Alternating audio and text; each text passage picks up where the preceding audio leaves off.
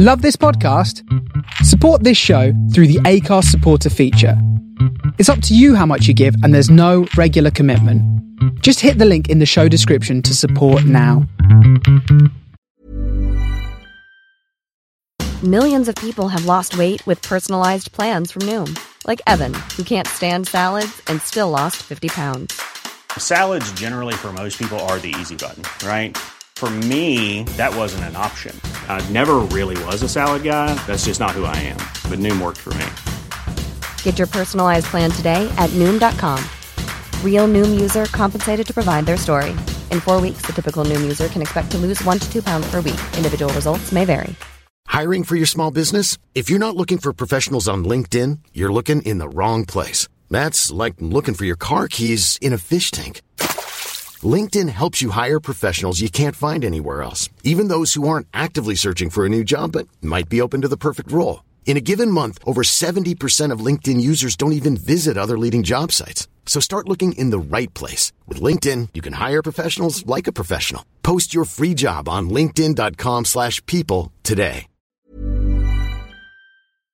Hello, everybody. Welcome to a Tuesday Night Jaw roundtable discussion of the Royal Rumble 2018 and NXT Takeover Philadelphia Soft Cheese, and it's not its official name. It's not its official sponsor. Um, and uh, Do the they even own- have Philadelphia soft cheese in America? yes. Do they? Correct me if I'm wrong. America, dear America, at Jim Smallman hashtag Tuesday Night Jaw. First question of the day: Do you have Philadelphia soft cheese, or is it called Black, Reading. Blackburn it called- soft cheese? I only know that that they do because friend of the podcast, Chris Brooker, posted a picture of Philadelphia soft cheese in the morning, saying, and he, he went out Yeah. right, he was there, and that was his. He had amazing seats as well because he was he was messaging me through the show. Yeah. Um, and like amazing seats on the with his back to hard cam, like three or four rows from the front. He was just messaging me going, I, I can't believe. How's this happened? I can't believe how cool this is. Um, and good for him. Um, he deserved a holiday, and I'm very pleased that he went out and had a nice time. Yeah. So he seemed to really enjoy himself. Good. And he got, he got, he got to go to the ECW arena and stuff like that. Amazing. We should go there. As tourists? Yeah, just as a pilgrimage. Maybe one of the days they're doing bingo. Let's just go. All right. Yeah. um, anyway, um, a, a little expect, explanation. Um, uh, there's meant to be three guests with me today. Um, oh, and I forgot to say, we are on the Distraction Pieces Network. We'll get to that in a second. Um, uh, I'm so tired. Look, let's be honest. This is probably going to be. It's going to be brilliant because this podcast is. I'm not going to lie, wonderful. I mean, Um, it's, uh, it's fine to not mention that because they've probably had to listen to my really long advert that's at the beginning of all the Yeah. distraction piece podcasts. That, that when there was two things on the network, it Yeah. was this nice short punchy sting. Now- Now, I list every podcast. Everyone has to listen to it every every episode. Is a forty five minute advert do another, network. do a new one and just make up a podcast that doesn't exist. one of my favorite, one of my favorite things I've ever heard is is, is Noam Dar was talking about Zack Sabre Jr.'s music taste Yeah. backstage at one of our shows when we were back at the garage, I think. And he, Noam is very funny. And Noam's just getting really incredulous talking about the fact that, that Sabre's music taste is quite obscure. Um, and I mean, he's got excellent music taste, but he has obscure music taste, it's fair to say. And also, his new theme music for us is absolutely unbelievably Yeah, good. Um, uh, and very suitable for him. Um, so he's talking. He's trying to articulate the fact that he he can't comprehend the sort of music that Zack Sabre likes. And he goes, he does an impression of him. He goes, he goes, yeah, my name's Zack Sabre Jr. My favourite band is Sausage in a Tin. I couldn't stop laughing. I love it. On on on on a recent hardcore listing podcast, Stu was saying how when they'd met Andrew Beef Johnston, the mm. golfer who was on there, was like he was. We we were backstage at, at, at at Pip's podcast in Ireland. He said, "Yeah, we were backstage, just eating and drinking beer like Nikki Sixx and and and Axel Slash." and Axel Slash just k- killed me as the best made up rock and roll I'm, name. I'm sure Axel Slash is a character in Streets of Rage too. definitely. I'm pretty sure Axel Slash is in CCW, isn't he? we might have been in the old uh, Ohio Valley wrestling before people get given a decent gimmick. Oh god, this is going to be a tangent You've filled podcast. you've isn't got- You've not even got the intro out the way yet. You've got so many podcasts on the Distraction Pieces Network. You should get Hardcore Listing to list them yeah, yeah. Hardcore listings, top five podcasts on the Distraction Pieces Network. Um, so anyway, w- we went to have Distractionception. Nice. Um, was the top always spinning?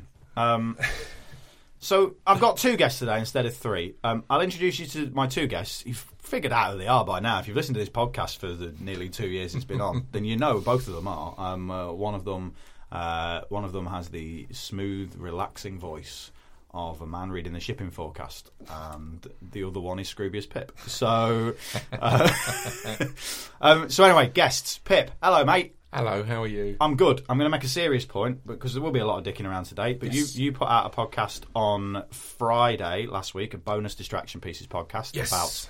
about um, the recent uh, sexual misconduct and abuse uh, uh, incidents in British wrestling, Yeah. which is then.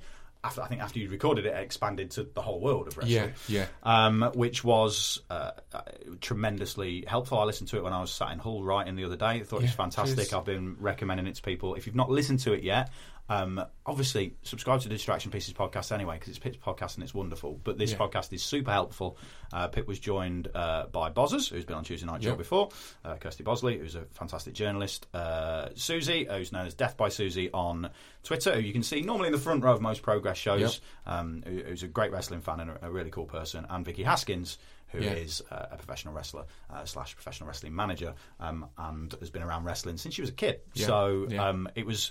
I thought it was really helpful. Loads of really good advice on there. Rather than, I think your big thing you wanted to do is make it not all about gossip and speculation, which is Or, or that was it. not I helpful. or a lot of these subjects, it's easy to jump in and have an opinion, and all you're adding is your opinion, Yeah. and that's not helping much. That's kind of so. I, I hit up Bozzers and said, look. We don't have to do a podcast at all, but if you feel that we can do something that will help, Hmm. then let's do it. And Bozzers in particular, she spoke to the police to get to get advice. She, she spoke to victim support. She got a, a statement from Progress from you guys, and yeah, it was absolutely amazing, and the reaction's been insane, and the all the praise stops briefly off at Kirsty and Susie and, and Vicky, and then continues on to the destination of everyone who's survived these mm. horrible events, however they've dealt with it, whether they've come out and spoken about it or whether they've chosen n- n- not to. And that was kind of the key thing for us that we didn't make the podcast about us Yeah. as such. It's about the subject and it's about what can be done to move forward. Yeah, and I think um, certainly something I was speaking to Vicky Haskins about Yeah. yesterday, and you- you know, obviously I want people to go and listen to the podcast, but she seems. Uh, she's determined to sort of try and really make a difference going forward Yeah. in, in wrestling. I know she'd spoken to John about it as well previously, Yeah. and um, and I spoke to her yesterday and said, "Look, anything we can do to help, which we obviously want to do, because like we we pride ourselves on being a professional organisation that wants everybody to be happy, whether it's whether it's in the audience or whether it's backstage, and we like to think nearly everybody is. Yeah. Um, and I, I chatted to a couple of people yesterday who, you know, I, I reiterated, look, if you've got an issue with something, I'm really approachable. Yeah, Just come yeah. to me and talk to me. So It's not hard to find you, is it? no, and, and I, I, I, I and I will listen to everybody. so, um, uh, so I spoke to a couple of people yesterday. A couple of people i- in the crowd I had a good chat with, and a, a couple of people backstage Yeah. who've had some issues. So I, I had had a, a positive time talking to people yesterday, but from uh, from our point of view as a company, my point of view personally from stuff that's happened in my life, I don't want any anything like that in wrestling. So um, that podcast being out there and being able to point people at that, which had so many more. Rather than it just being little bits and bobs here on Twitter and people Yeah. speculating, I Yeah, think everyone listened to it and got exactly the right, Yeah. the right impression from it, the right idea. And, So- and, and and particularly what Vicky and Mark are doing with with their plans to provide a service for organisations that don't know how to get the right checks done and all that. I as soon as I heard that, like progress it came to mind because you guys have directly experienced the speed of growth. So you suddenly had to have paramedics at shows. That wasn't something that you had to cons- consider previously. We had to go, oh, we've got big all of a sudden. We, we, we need to do certain things that take it up to a next level of, of professionalism. And some people won't know the things that they're meant to do. And what Vicky and Mark are planning to do with Conquer is provide advice and ways to get CRB checks if you're a, tr- a mm-hmm. training school, to get the appropriate safety at, at, at shows and things like that. Because yeah, it is a thing that literally two years ago, a lot of these people, or a year ago, a lot of these people were. It's me and my mates tr- tr- training at the local hall, and now you're a world-renowned mm. r- r- wrestling school. You, you, you're not going to know how to to, to be. You might not know how to be the professional side of that. So yeah, And and I I think some great advice all through. I think as well, like wrestling in every, co- not just here, in, in every country, Yeah. has always been rooted in the the carny sort of culture that it came from. Mm-hmm. and what's happened in the last, not just in the UK, but in Japan and in America, everywhere, wrestling over the last decade has got to be a much more professional yeah. um, business than it was before at the top end. And but there's still stuff that isn't. And Yeah, you know, completely. It's time for. I think it's probably time for sort of governing bodies, local local authorities, borough, even just like at the very local level, like borough councils, to take an active interest in Yeah. people who are working on their patches, Yeah, I agree. um, and actually get things regulated and licensed. yeah, Um, so yeah, so listen to listen to Pip's bonus podcast Yeah. that came out last uh, last Friday. It is great. Um, uh, so I, I would heartily recommend listening to it. It's very helpful. Um, uh, in other news, Pip, you watched a lot of wrestling and a little load of stuff over the weekend. How much sleep have you had in the last two days? um, around uh, or under eight hours over Yeah. the last two days because I had my club night on Saturday night, which meant I couldn't watch NXT live. So I got in at four, then set my alarm for eight to watch NXT because I then had to drive to Progress because I've missed like two progresses in a row. I can't can't be having this. yeah, we, we wouldn't talk to you if you'd have missed this one. Exactly, exactly. Three strikes and you're out. I know how it Would works. have made this podcast very quiet. Yeah, it would have been awkward. um, and then yeah, and then drove home and, and, and watched and watched uh, the Rumble, and yeah, it's been a lot of wrestling, but joyous. Yeah. and then slept briefly and came to London. I mean, you did say um, uh, my other guest, if you haven't guessed by now, is my business partner um, and uh, chief cyborg of Progress, John Briley. Now, um, John Pip did say he's quite tired. If you're going to go into full Velveteen Dream, Aleister Black essay mode, he's just going to use that half hour to catch up on some sleep. Yeah, I said, can you let me know which match John's written an essay on? Just because I want to hear it, but I can catch up on that. Excellent, noted. Um, but I can catch up. But I thought I can catch up on that tomorrow, so I'll just have a nap during that bit. Oh God. Um, uh, so Rude. Um, I, I- now, warning, spoilers. Um, I'm going to talk about something that happened in progress yesterday. So, um, if you're waiting for it to go up and on, when's it up on on demand, John? Let's not do that. Um, he seems in a good mood for this, this time of day so far. Um, so, um, why do you break mic stands every time you get into the studio? I, I don't know. Come on, what's, his, what's his issue at the moment? it, it's it's just it's slightly floppy, isn't it? the equilibrium's a bit off. I think. Like the balancing point of the. Oh God, the, f- can you use the word fulcrum? I really like that word. See, I normally think that they're better if they're I, can't, I tend to agree. tilted down, but that's I'll just hold it like that. Yeah.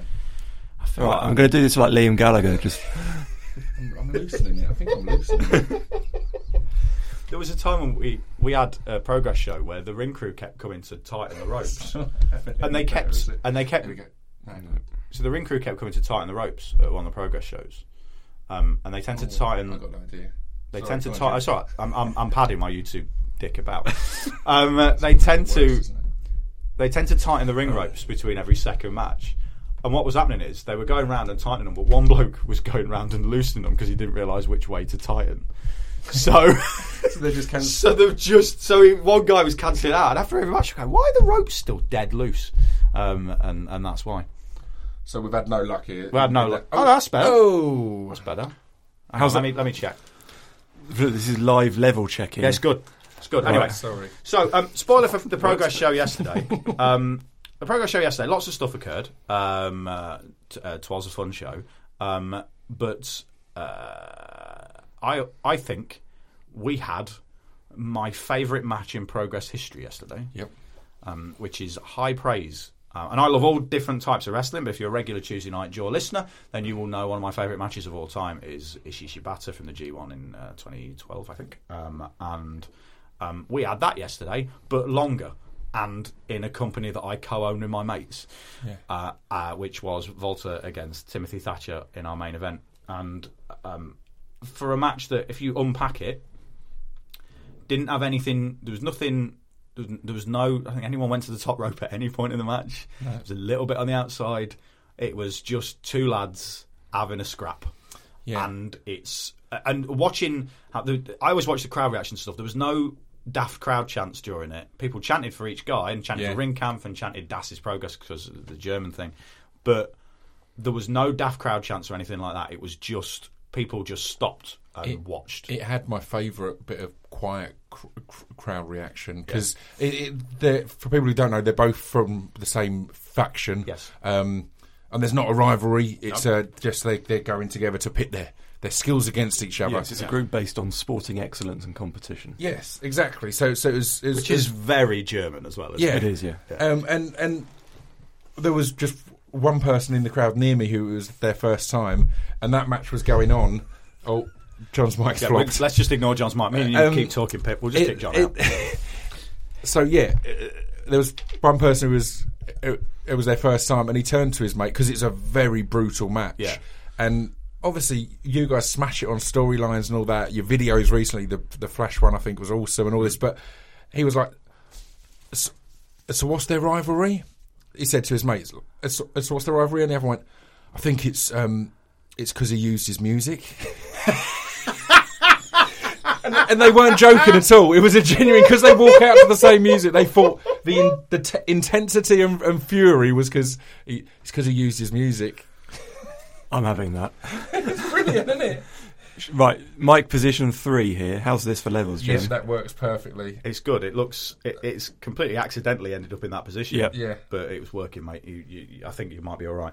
Um, but yeah, that main event is. Uh, I mean, John's going to get people asking him for it for the next Yeah. few days. Um, but good lord, it was good. Yeah, it was amazing. Uh, and and always, we, I go away from every show please. But when you've had a main event like that, it, it just people. It's, it's it's legit. If I know that people, because we've got a lot of people who like us in America, and, and obviously because we're got in Australia and stuff now as well. Um, we've got people who like us all around the world, and I think it's the sort of thing that it's a match that's that good that people will hear about it, seek it out, and then hopefully enjoy the, everything the company has to offer. and and So- it blew away friend of the network, R- Rufus Hound, who's been on the Stop and Search podcast and the Distraction Pieces podcast. Yes. So it was great just seeing him afterwards. Like, that's the best wrestling I've ever seen in my life. It's like, yeah, you should.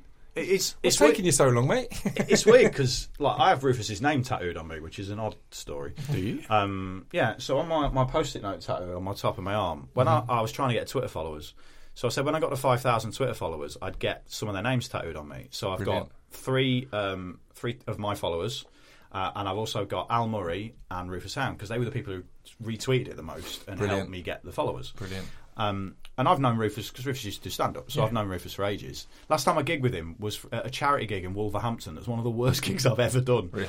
And um, but he was just a super nice dude. Yeah. And didn't know he liked wrestling until he tweeted about us the other week, and and we invited him to the show. Uh, and now he's going to be very much like you, And there every, and there every show. Can't get rid of us. Um, uh, but you know, it's it's nice. It was nice that he was. He's got a lot of Twitter followers, and it was nice that last night he was tweeting about us when we got such a big year ahead. So, um, good on him. And forgotten what a lovely fella he was as well, Yeah. because he, he wanted to talk to me about wrestling for like half an hour afterwards, Yeah. which I always enjoy. Um, He's wonderful. I love Rufus. so, um, so anyway, guest so far, Scroobius Pip, John Briley. Um, the third guest today was meant to be uh, was meant to be Ginny. Now, uh, um, I'm going to break the fourth wall a little bit here and tell you about uh, what's happened here. So, Ginny uh, is already injured herself. She has a fractured hand. Uh, is that that's correct, isn't it?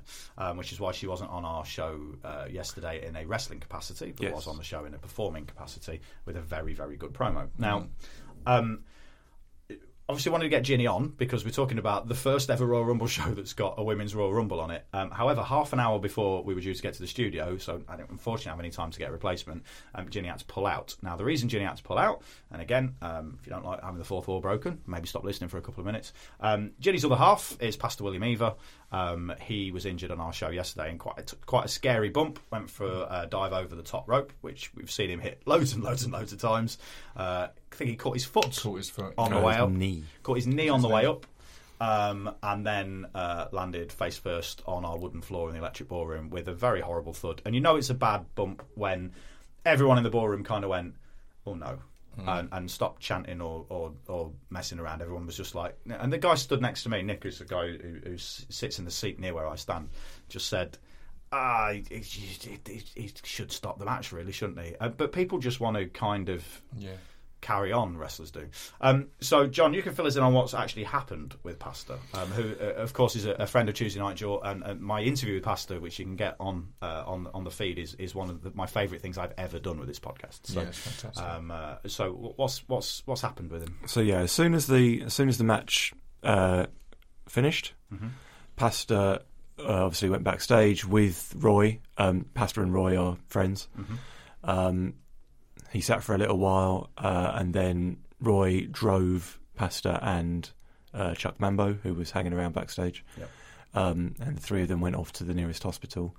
Pastor got checked out, got scanned. Turns out he's torn his quad. Um, so now this is a sad story that he tore his quad. Um, but Pastor has a very good sense of humour. So how did you how did you agree when he told you that he tore his quad? What did you send him? I Sent him a gif of Kevin Nash. Thank you. because sometimes people think John is a humourless person. like he told me he'd done that, I was like, oh, good God. But um, Um, yes, so he's torn his quad.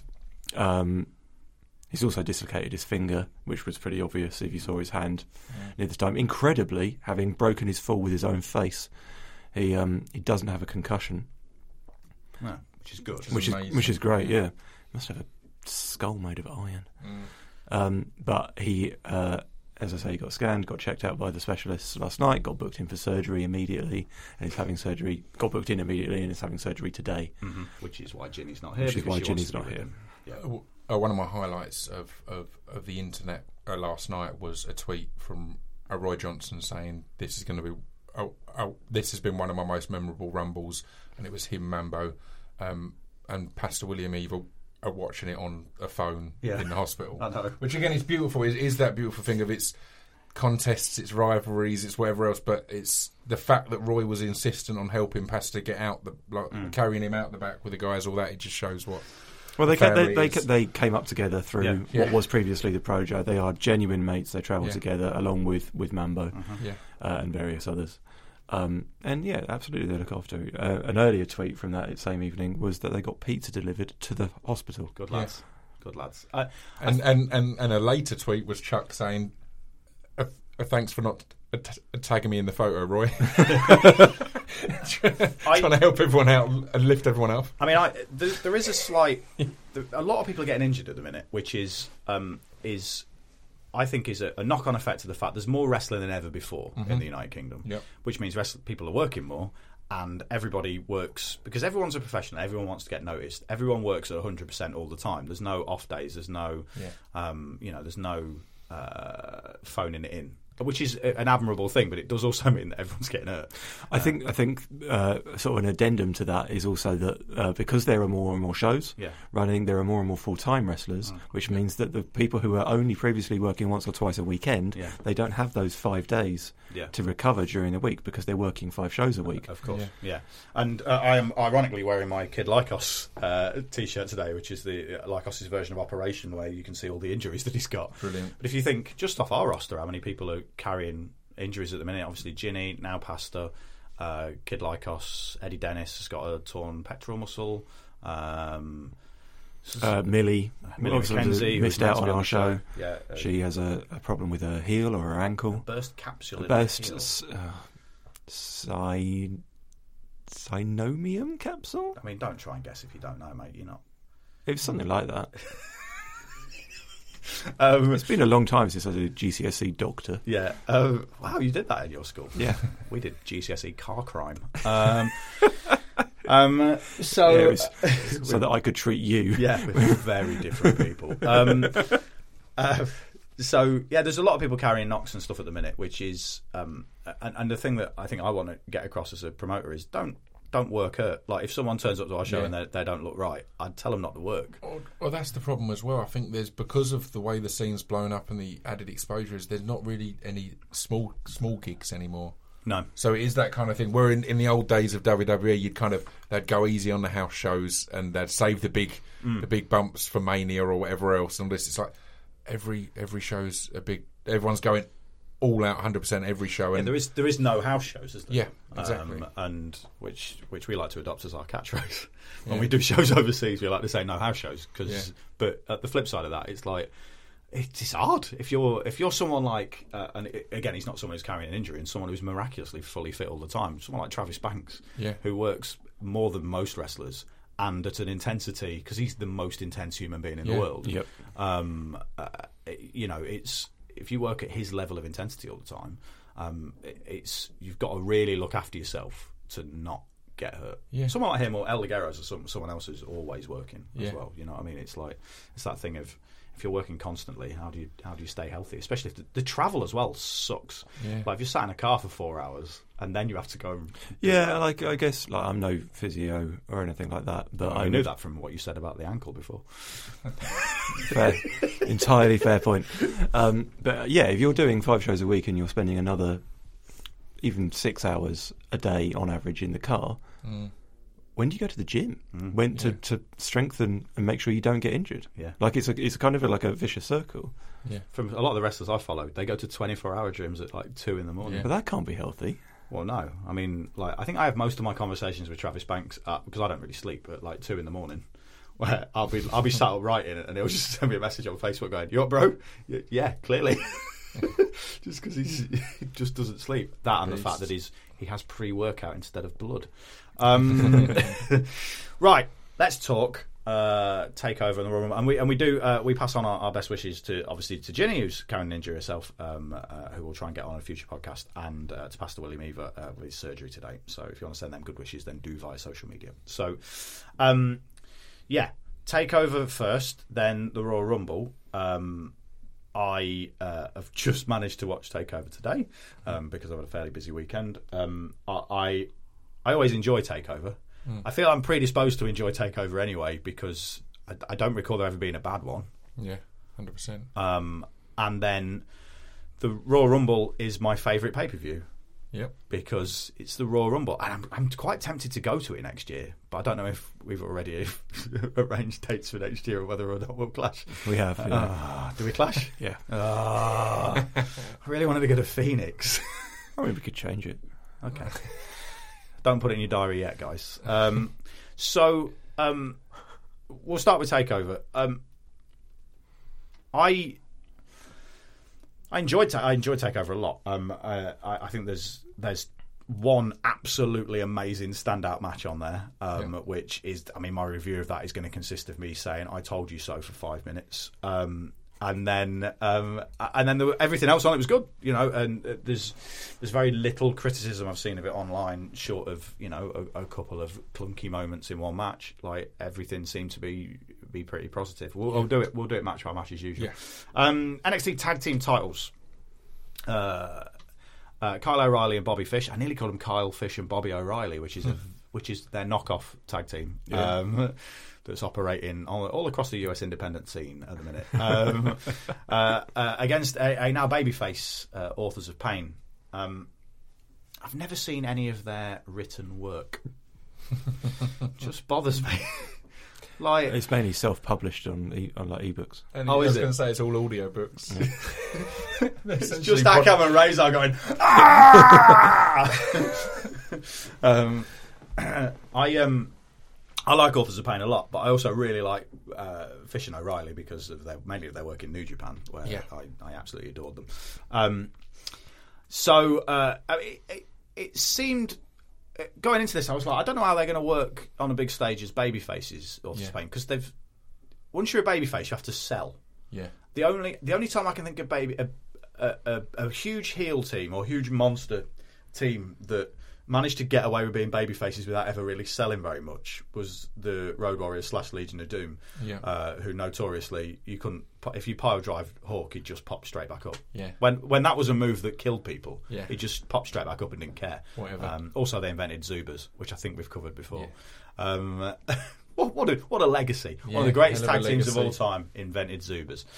Um, so it, it's weird seeing Authors of Pain selling, but I think in some ways because of the they're both legitimate fighters and legitimately nails. So I think for them to come in and in their first run not have to sell because selling's the I think selling's the hardest part of wrestling. Selling well is the hardest part of wrestling. Being able to do moves and throw people about completely. You can And do that. It's, it's what too many people don't realise that it's what makes the best wrestlers. It's what it's why Flair and Shawn Michaels are talked about as Yeah. the all-time best. Why is- they what- can sell like no one else. Well, well, someone like Ricky Steamboat uh, Yeah. built a career off the fact that he used to watch boxers, how boxers would get knocked out, and he used to echo that. So Yeah. he'd sell differently to everybody else. So he was selling.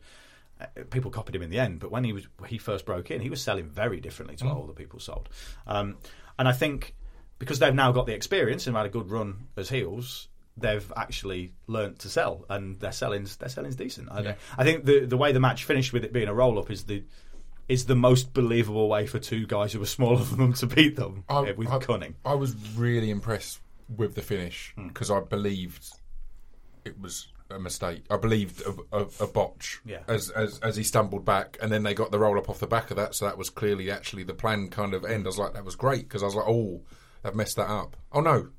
Yeah. They want me to think they messed. That's that's that's part of the story. I was like, what, Well, there was- wonderful. There was a moment in WALTER and Thatcher yesterday where um, WALTER reverses a, a, a- a very sort of amateur wrestling suplex Yeah. in midair and lands on Thatcher. Yeah. And a guy next to me went, "Did that go wrong?" I went, "I don't think so. I think they Yeah. legit meant to do it because everything in it looked like a fight. Even the look amazing. reversals made it look like a fight, which is. Yep. Um, I'm gonna stop banging on about that match, but it's so Yeah. good. Um, It will be on demand progress in a few days. Thanks, mate. I'll watch it again repeatedly. Um, so, um, I, I, I think I can see Authors of Pain ending up on the main roster probably sooner rather than later because I think they've very much like the revival had done. They've done, They've done everything. They've done everything they need to do Yeah. in NXT. Let's move them up. Um, and you know, and I, I can see. I think what would be interesting when they're moved up is the the size of the roster in NXT in terms of height is noticeable when people move up. Yeah. So you know, move, skipping a little bit ahead to, to the Rumble when um,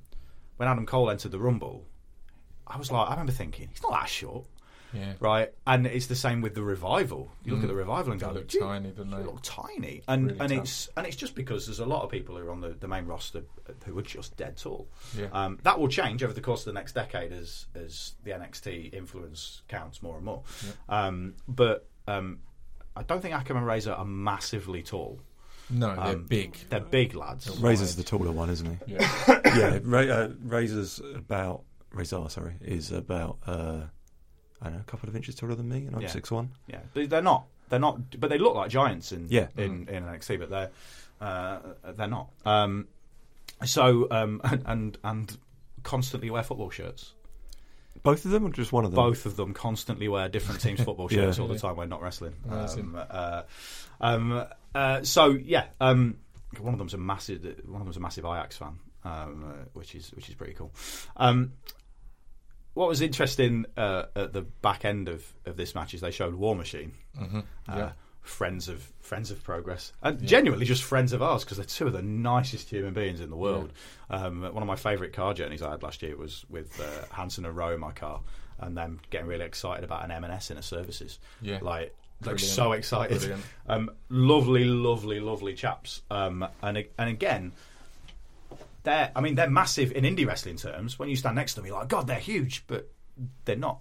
They're not super, super. They're similar sort of size to, to Authors of Pain. I Yeah. think. Yeah. Um, I'd love to see War Machine Authors of Pain because I think it would be big lads murdering each other. Yeah.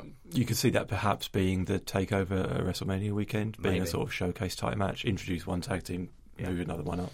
maybe. Um, uh, but I think I think War Machine will do, and they've they've they they mentioned all their signings a lot during the show, and I, I like the fact that um, that they they've signed people and gone, look, this is a really big deal. Um, uh, I mean, it's hard for us as wrestling promoters because nearly everyone off the indies is getting signed now. Uh, so it's it's making it harder and harder to, to do things like Super Strong Style, but you know, there's still great people out there. Um, but um, War Machine being signed, that's a big marquee signing for Yep. the tag division. Ricochet being signed is huge. EC3 being signed is huge. I really liked how huge the reaction to that was because I really rate EC3 Mm. and where I've since seen him in his TNA run b- become completely enamoured with the indie scene. I'd not really thought about him, or, or it felt that all the hype I was seeing was about Ricochet and War Machine being signed. Yeah. I was glad that the the reaction because he's completely different. Well, to they anyone I don't signing, think they'd he's announced. EC3, had they? No, yeah, that's I, it. Yeah. I also don't think so with Ricochet, War Machine, and Candice, Yeah. they're all going to the Performance Centre. Yeah. I don't think EC3 will Right. because he's been there for ages already. Yeah. Yeah. So I don't think he needs to. So I think his signing's like a Bobby Roode signing Or a McIntyre. or a kind of, McIntyre, I think. Yeah. So, um, but it's just not. I think it's nice that they they bring the, the WWE know that there's fans like ourselves who want to know when people have been signed, so Mm. they do reveal it. Sometimes it's nice to have a surprise, like when they when AJ Styles came out, that was great. Oh, when Adam Cole turned up in Cole, Brooklyn, yeah. yeah, and and it's nice to have a surprise from time to time, but knowing that it's probably going to be three or four months before you necessarily see them on TV, depending on, Mm-hmm. on how they hit the ground running. I think it's it, it's cool that we're sort of kept in the loop like that, Yeah. and it's nice they made a big deal out of it during the show. Um, little mention we should do uh, at the minute is for the NXT Awards, um, which uh, are now known as the uh, Aleister Black, Asuka. And uh, Pete Dunne and Tyler Bate Awards, based on. Um, I, I genuinely don't know who's won what. So, uh, match of the year was uh, Pete Dunne versus Tyler Bate at NXT Takeover Chicago. Excellent. Um, so you won't have seen Pete's interview he did No. on the NXT Takeover pre-show. Uh, uh, I think it's worth pointing out again that we had a show yesterday. Mm. Of course, yeah. And uh, there's a lot. It, it's not just a case of turning up at 11 o'clock on a Sunday Yeah. and just oh, running a show. Oh, good, especially not for you with all the Right. stuff you do, mate. So, uh, and I was in um, I was in Plymouth as well uh, the night yeah, before. I so fin- it was I on- was watching Takeover 40 minutes before we started recording. Yeah. So, um, so um, yeah, the, Pete sits down in his uh, in his smart suit with his scarf on and his title belt, um, uh, doing uh, one of the sort of pre-show panel interviews, uh, and he just says, uh, "Yeah, I'll wrestle anyone. Just bring, bring Brock Lesnar. I don't care." Uh, Right. so, uh, Loved it. Loved it. all the best. Um, so Wembley. it, it was quite nice. it was quite nice balance that people were giving because all the pictures of Tyler with the award is him smiling and being nice, Tyler, and then all the pictures of Pete is just Pete being miserable, Pete looking Pete, miserable. It's great. um, Loved it. uh, with his hair down. Got lovely hair when he takes it down. Um, not quite James Drake level lovely. of kind of whoosh. Yeah, I am. I, don't know what the right word is. No, I actually I don't have hair. th- Mark Haskins put a picture up this week of him uh, where he looked like a lion. Mm. Like I mean, he always looks like a Um, lion. and then I, I was talking to him and Jimmy Havoc and Vicky Haskins backstage yesterday, and I went, "Oh look, uh, it's the Lion, the Witch, and the Wardrobe." Which meant Jimmy had to be the wardrobe. Um, that is incredible. yeah, I know. I love it. um, so that's their stable name. Um, it's not. Uh, next No, match. it is now. Um, I can I just quick say I, Yeah. I, I love the, the the the writing or the, the the storytelling of this match and the fact that Fish and O'Reilly used a submission heavy attack because BJJ traditionally was the size eliminator. Yeah. It, it, it meant it didn't matter who's big and who's small because you've got submission, so it make it brings everyone to the same level. Because I was the same. I was like, I love Fish and O'Reilly, but I don't know how they're going to tell this story against these absolute m- monsters I think that the the, as as as the heels Yeah. against these monsters. It's like it doesn't work. But the unwritten I thought it was story. The unwritten story there, of course, is that. Both of Authors of Pain are BJJ experts as well, aren't Yeah, they? yeah. Um, uh, so uh, I imagine it was probably quite good fun to work that match out. I'm also still stunned at Ranallo's um, reserve and, and, and, and holding back on the fact because a thing I love about O'Reilly is he uses palm strikes. Yeah. and that was essentially invented by Ranallo's podcast partner Bas Rutten because Yeah. in, in in Pancrase you weren't allowed a closed fist. So he invented palm strikes that he, kno- he knocked people out with. Yeah. And again, it's something that I hope gets across more to the wrestling community because sometimes they look a bit like he's just slapping him, but he, re- he realised that a closed fist, you've got Yeah. the, the, the bending of, of, of, of your wrist to take a lot of impact out. If it's a palm, you're just ramming a bone into their face. So is- it's a more brutal strike. And yeah, Well, it's, like- I've been well, like- amazed that Ranallo hasn't gone on and on about Bas Rutten, the inventor of the palm strike and all this. Well, Liger's used it for years, hasn't Yeah, he? The palm yeah. strike as a finish. So great. Yeah. Great Um, strike. Don't tell Walter. Anyway. For God's sake, people will die. um, uh, uh, second match uh, was Velveteen Dream uh, defeating uh, Kassius Ohno. Um, this was um, th- the only criticism I saw of the show was people saying that the, the finish of this was a little bit clunky just because uh, Velveteen trying to get Ohno up for. Well, first of all, Ohno's a big lad. Second of all, I won't want to be in the situation where you've got ten thousand people watching you wrestle, and sometimes stuff, sometimes stuff doesn't quite go to plan. The the the way to deal with it is to get on with it um, and still go to you know, go to the correct finish, which it looked like they did. It just it took him a couple of attempts to get something up, someone up for a move. Now, to me, people complaining about that, like, quite, oh, you couldn't get him up for a move. It's really like, and then blaming one side or the other for it. Well, that's silly. That it's stuff happens. Yep. It's fine. Um, you know, and also it's meant to be a struggle. If everyone just perfectly goes up for stuff all the time, then where's the believability in wrestling? Yeah, so I, I get that. I- I get that sometimes people like to revel in, in, in botches in inverted commas and stuff like that. But I don't think it's really a botch. It's just it's just you know one dude's heavy. If that's the worst thing on the show, Yeah, Yeah. yeah, Awesome. Yeah, you know what I mean. It's it's just one thing. It's a shame when it's a shame when anything like that is something that's going into the finish because then people do tend to remember it more. Right? yeah, I, I felt like Velveteen's. He's obviously a lot less experienced than Kassius. I th- it showed a little bit. I Yeah. thought in the match here and there. Um, oh no, it's just he's the best. Yeah, I mean we're slightly biased because I, I mean Kassius has a very big history in progress, um, and also he's a friend. Yeah. Like, I like I, I, I love him. like he's one of my favourite wrestlers of the last sort of 10, 15 years. Um, and I, if I could change one thing about NXT, it would be that he would be at the very top of things because Yeah. I think he's absolutely amazing.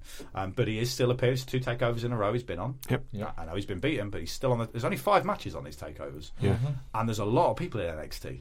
You only have to go to NXT TV taping to realise how big their roster is. It's massive. Um, so um, I was really pleased when the Gargano um, and Ohno match happened because I'd felt being having seen Ohno in progress and things like that. I was like, I know how amazing he is, and I felt you hadn't really got to see that to its full effect on NXT. Did in that match. um, and in that match, you really did, and that was kind of the see. That's That's yeah. that's yeah. it. That's the guy. That's, That's, why we really- love yeah. him. Yeah. he's um, he's great, and he's a, he's an experienced dude. I think he's you know he's a, he's only a couple of years younger than me. And he's 20 years in the business. Yeah, and he's you know guys like him are, are brilliant to have around. Certainly at places like the Performance Centre where they're only going to Yeah, pass stuff on. completely. You know, I know that when we went to a lot of the NXT house shows last year, um, and they'd put in with someone like Cesar Bononi, who's Yes, um, that's right. who's the uh, Brazilian wrestler who were Mm-hmm. in the NXT awards. One of the ones they didn't televise was the the sort of next sort of future rising Right. star. And I can tell you, having spent time with with that guy. Not only does he look an absolute million dollars, he's Yeah. about six foot six, Yeah. um, ripped to, ripped to bits. It has a BJJ background as well, um, but is nice and wants to listen and wants to learn. And I remember uh, being at one of the XT house shows and him just wanting, he wasn't even wrestling, just wanting to sit and listen and talk to people. And he's a good dude. Um, uh, so, but that's people like Kassius are passing on their knowledge to him, and people like Roderick Strong will be passing on their knowledge to him because you know there's. Whilst people always want to hear about the horror stories in wrestling of, of people protecting their spots and politics and stuff like that, someone like Kassius Ohno is the sort of person who just sits you down and goes, "Okay, here you go. I'm gonna I'm gonna tell you how to how to get better." So, Yeah. um, I, I I do think we need to address this, and and, and we know um, because of many conspiracy theories that WWE do listen to this podcast, and often in in particular your ideas, Yep, Pip, they yep. steal. Um, now, 100%. Allegedly. allegedly. um, so um, they've not listened to us about calling his finisher the Purple Rainmaker. Yeah, I don't like it. I still can't can't get on board with it. It's I get what it's a brilliant pun. Let's let's let's be completely yeah, comfortable with yeah. that. But a But do Rainmaker it- is do a any move that's got a ripcord and make it the purple rainmaker. Go ahead, but it's it's and it's it's going off the top ropes. So there's tons of stuff you can use that rain is associated with. Yeah. Drops, you know, all sorts of stuff. Fall, shower. The Purple Raindrop. Yeah, the purple, Purple raindrop. Raindrop. There you go. yeah. The purple rainfall, anything. The purple rainstorm, any any of these. Who's got the best elbow drop in NXT? Is Ooh. it is it Velveteen or is it Kairi Sane? I mean, I know what my vote is. Well, I'll let you lads lads go first. Velveteen. I'm going Kairi. So you got the ti you got the, t- the the deciding vote, Pip. Right. Now I gonna need some say sh- Oh, he's, he's rolling his shoulders and cracking Yeah, his, his because- joints there. At normal speed or in slow motion. Because Velveteen flying through the air in slow motion is one of the most beautiful things I've ever seen in my life. That is the, the peak of human excellence. But Hmm. I do love the Kairi. Uh, again, the only, in fact, I'm going to go with Velveteen because the Kairi one she tends to have to have them inexplicably sit up for it, and then she reflattens them. Yeah, okay. On a lot of it, so it's like I've I've always had slight frustrations frustrations with moves where the opponent has to get into the position for them. um, inexplicably. And any kind of- any form of rope hung move, I yeah, always ex- get exactly. I'm always like, come on, man, just don't, just just don't do that. Um, now Velveteen is still he's still meant to be a heel, right? Yeah, he's really over. I know it's Philly, so without wishing to use the WWE excuse of this crowd's insane and not like normal, um, Philly is Philly is a nuts. Pl- I mean, Philly's Yeah. one of the best cities for wrestling in a city. I'm desperate to watch wrestling in. Absolutely desperate to go and watch wrestling. I'm very jealous of anyone who was at the Rumble or Takeover or, or any of the other events because I know various other companies did shows, indie shows, didn't they? I think Beyond did one. Uh, House of Hardcore did one, I think, Um, in the ECW arena. yeah, and and you know, I, I'd, I'd love to see all that. Stuff yeah, yeah, for sure. And um, so I know it's a slightly different crowd in that they really don't like baby faces. yeah, yeah, of course. but at the same time, everyone else was kind of getting the, the, the right reaction to what they should be getting. I think, um, I think Velveteen was one of certainly the first part of the show was more over than anybody else, Yeah, and yeah. he's a heel, and I think that's part of his his just natural charisma. He's one of the most charismatic. If he if he looks after himself and and and doesn't go off the rails in any way or anything like that, he will absolutely be, be a megastar. He'll be a megastar. He's, he's Like, very young. yeah, Yeah. he's 20, 21, 22. 21, 22, yeah. yeah. So he will be he will be the Rock levels Yeah. of famous. Like great. he's that good. I, I really hope at this stage they continue the kind of stalkerish theme of him. The fact that Ohno's the knockout so he came out as a boxer and he was obsessed with getting a knockout, and rep, and obviously the whole story with Black was amazing. So Yeah. I like that if he's going to be kind of taking something from each person, each opponent, becoming them in some way, and I think that's a really good s- storyline because it allows him to have some variations it, in his flamboyance rather than. Yeah. I think one of the things that um, that someone will talk about later, uh, Shinsuke struggled with at a point when he didn't go straight to the top of of the main roster was a lot of his eccentricities were there every week. They're the same. They're wonderful, but you're seeing it over and over again. So the idea of someone like Velveteen having these eccentricities, but can adapt them and change them depending on who he's against, makes it really interesting. So, so a thought has just occurred to me that um, it would be really nice if, rather than adapting his ex- eccentricities, if he took a little something from everyone that he yeah, faces, learn from them, so he's getting, he's absorbing like something. the main villain from Heroes, yeah, yeah, and I cannot remember his name, but he took other people's gifts, Yeah, hmm. and then eventually you get to a point where Velveteen can pull out a spin kick, Yeah. for example, yeah, because he wrestled Aleister Black a year earlier, Yeah. and you know he's learning, he's, he becomes like a composite yeah. wrestler, I love that. still with all his own charisma and stuff. yeah, I I like think it. that'd be Cheers. cracking. It's good. When when we're doing that in progress with someone now. Wait and see. I genuinely did think. I don't think we've got what we could do that with. I think everyone's got their own clearly defined identity at the minute. Um, uh, next match was the NXT Women's Title match where Ember Moon retained against uh, Shayna Baszler. Um, now, uh, I've been pronouncing Baszler wrong for weeks. I apologise. Um, Shall we all pronounce it differently? yeah, Bashler. that's nice.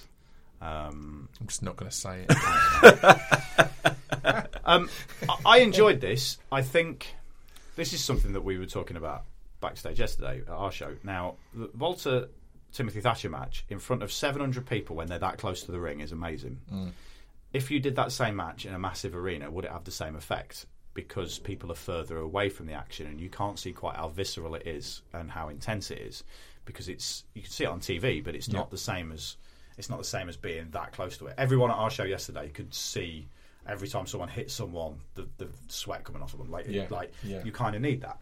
And with this, because obviously Baszler's got the MMA background, um, they were playing into a lot of this, a lot of arm work. I think an armbar was held on for about four minutes at Yeah, one point, yeah, yeah, which is really good storytelling and the sort of thing I look at and go, I really enjoy that.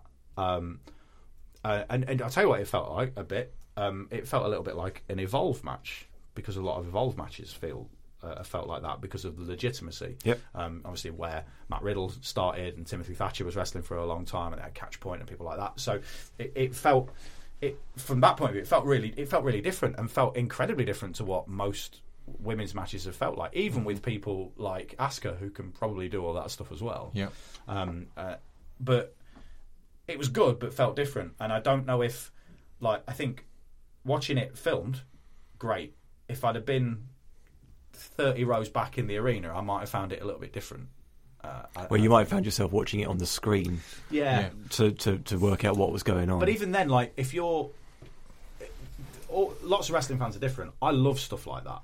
Um, that's why we did the shoot star special last Yeah. week. Do you know what I mean? Like I, I love stuff like that. It's not necessarily for everybody, but I applaud them for trying to do something different and also trying to really get Baszler over, who is relatively inexperienced as a professional wrestler, Mm-hmm. uh, despite being incredibly experienced as a fighter. Yeah, I, I I I love this match. Like this is the one that made me go, "Yep, we're in takeover now." Because I thought the Yeah. the the slickness of it all, particularly again, uh, a, a, a luck of circumstance here, particularly after some of the clunkiness in the last match where there was a few bits that wasn't that tight. The women came out and just straight away Ember Moon sweeps and stuff like that. Just it all looked so, so real and was just so tightly executed, quickly done, smooth, slick. Yeah, absolutely adored it. I, I'm, I've, I've mentioned Ember a, a fair few times on, on the podcast and how much of a fan I am of her. The fact that she, the arm work they were doing and her proper old school psychology of selling the arm Yeah. and then hitting the eclipse with one arm. Yeah, brilliant. uh, which brilliant. means it's nowhere near as powerful as well. Is Yeah. just really cool. And then the only way for her to win was to really fold her up and reverse and reverse a pinfall. Yeah. And if I, I I'm a big fan of like if you beat someone by roll up, Mm-hmm. right? li- I hate loose looking roll ups, you know, where it's just, oh, I've rolled you up and that's the finish, Yeah. so that's how we're going to make it look. Um, there's examples of roll ups that look great. That's a great example of her reversing something and properly. She folded Holding her down, in yeah. half. But there's uh, five or ten seconds earlier. There's a similar uh, similar moment where uh, Baszler is rocked backwards and her shoulders are down, only for like half a second. Yeah. And I I would hope that Ember Moon at that point would realise, oh, hang on, I might have a might have an opening Right, here if I can get that position yeah. again. Yeah, and that, and it's and it's. But the only other way I think roll ups work is if a roll up is your gimmick, like Chris Brooks, yeah. because he's he wins match after match after. It's a t-shirt with death by roll up on, Yeah, right? yeah. You and and that then it then it works. But the amount of loose looking roll ups, especially in indie wrestling that you see, uh, Yeah. are like I don't like them. I, I, I like a roll up to look like it's they can't get out of yeah, it. it's properly like if you want to learn how to how to pin someone without hitting them with a massive impact move, watch every Zack Sabre Jr. match ever. Yeah, because he's the king of it, and Tyler Bates really good at them as well. He's got loads of them. Um, so you know that's just it's just a, th- a general thing about wrestling. Like, If you're Yeah. going to f- roll someone up, do it like that because it looked great. But that's it as well. I, I love. I think there should be more giving credit when a, a move you've seen all the time is done really well. Yeah. because that's that's it. That's completely true. That was a perfect roll because she got all of her weight on her. She was already tangled up because of the armbar. Mm. So it was a really good convincing. That would be really hard to kick out of. Yeah. like we generally to get someone off of you when you're on your essentially upside down because she she rolled her up Mm. that much. It's like Yeah. it's great. I, I, there's Great. one of my favourite spots of all time involves a, a form of roll up, which is the sleeper into the roll up that happened between uh, Bret Hart and Roddy Piper. Right, yeah, when yeah, uh. Bret Hart won the Intercontinental title back from him at WrestleMania. I want to say eight, but I might have got that wrong. and it was the double pin, right? Um, Was- uh, was it it- no, one? it was it was he he Oh, right. Hart got the win Yeah, yeah, the, the. Intercontinental title off of Piper, and then they echoed it again at Survivor Series 1996 in Madison Square Garden, where um, Hart beat a getting very popular Stone Cold Steve Austin Yeah. off the same thing. So basically, sleeper into the corner, counters up, rolls out, flips back over them, and rolls them up. And then he's on top. Yeah, and, and I think that little things like that, just the, the desperation to get out of something, is where roll ups should come from more rather than just, "Eh, I'm just going to roll you up.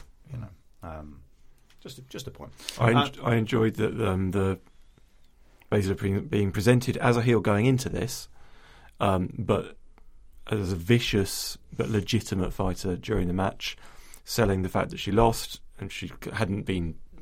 Obviously, she lost the match, but she hadn't been beaten Yeah. decisively, and she's kind of looking a bit rueful and kind of, oh, maybe you got the better of me. And then we go back into pro wrestling yeah, at the end of it with the angle. where she just chokes it Yeah. the fuck out, which uh, which presumably means it's not the end of the angle. I also like the fact that WWE and now, because people have this theory that WWE and UFC don't like each other, but there's clearly interaction between the two of them for this, for and especially when we get to the Rumble, for for the marketability of both companies to Yeah. work. You know, a lot of the reason that Conor McGregor is arguably the most famous uh, MMA fighter in the world is because he's essentially a pro wrestler who does MMA.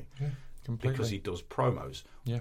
Muhammad Ali was the most famous boxer of all time because he copied Gorgeous George and did promos on his opponents. Yeah. And but then seeing wrestling take things from UFC because UFC is so huge and and, and so, uh, so even things like Baszler's entrance, Yeah. like properly showing her coming from the, the locker Yeah. room. Yeah. Um, I, I love stuff like that.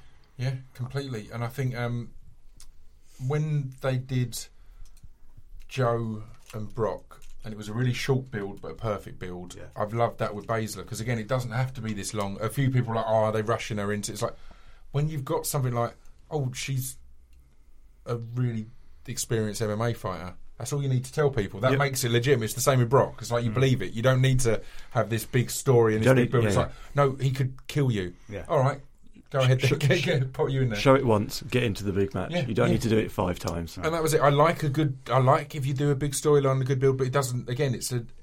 This one has been an illustration of how it doesn't always have to be the way. I remember when the Samoa Joe and Brock one happened. I was like, it's a shame that they're rushing it because someone's got injured or this or that. And then it was like, no, actually, that was perfect. That was ex- they did that exactly right. I believed it, and the, the same with Shayna Baszler. Um, next up, our penultimate match on Takeover was an Extreme Rules match between uh, friend of Tuesday Night Jaw, Aleister Black, um, and Adam Cole. Um, both of whom have, have, have appeared in progress, and both of whom are, are good lads. Um, now, um,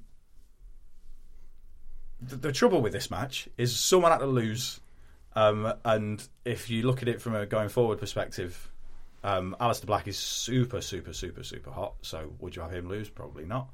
Um, and then you've got uh, Adam Cole, who is uh, um, uh, as close to an indie megastar as I think you can get. Um, but has you're like, well, could, could should he lose? But someone had to lose. Um, uh, which is unfortunate because I like them both, uh, uh, and it was Aleister Black who got who got the win. Um, tons of interference in the match, tons of, of fairly, I'd say crazy spots, but they were crazy spots done safely. Yeah. Um, Not even that crazy, to be honest. I watched it this morning. Um, I thought this part of the beauty of the match was that it it wasn't that crazy. yeah. I mean, it's. I think it's more compared to because there's very little no DQ stuff in, in NXT, isn't there? I mean, Correct, yeah. yeah there's the um, the uh, the Nikki Storm Ask a match. Asuka match, uh, um, a TV taping, which was really good. Um, but there's, but everything is, it, it, it, it feels everything's more pure wrestling on Takeover uh, or NXT shows in general than Mm-hmm. necessarily the big WWE shows are. Um, so I think those spots stand out more Yep. Compared to like, the War Games match stood out massively because Yeah. you were just like, the fuck is this? This is not what we used to at NXT. It's great. But also, not even that. When when we did the end of year drunk cast with Mr. Havoc and, and, and the rest of the network people, um, I spoke about how Havoc, I think, deserves even more credit than he already has as a legend in the scene for.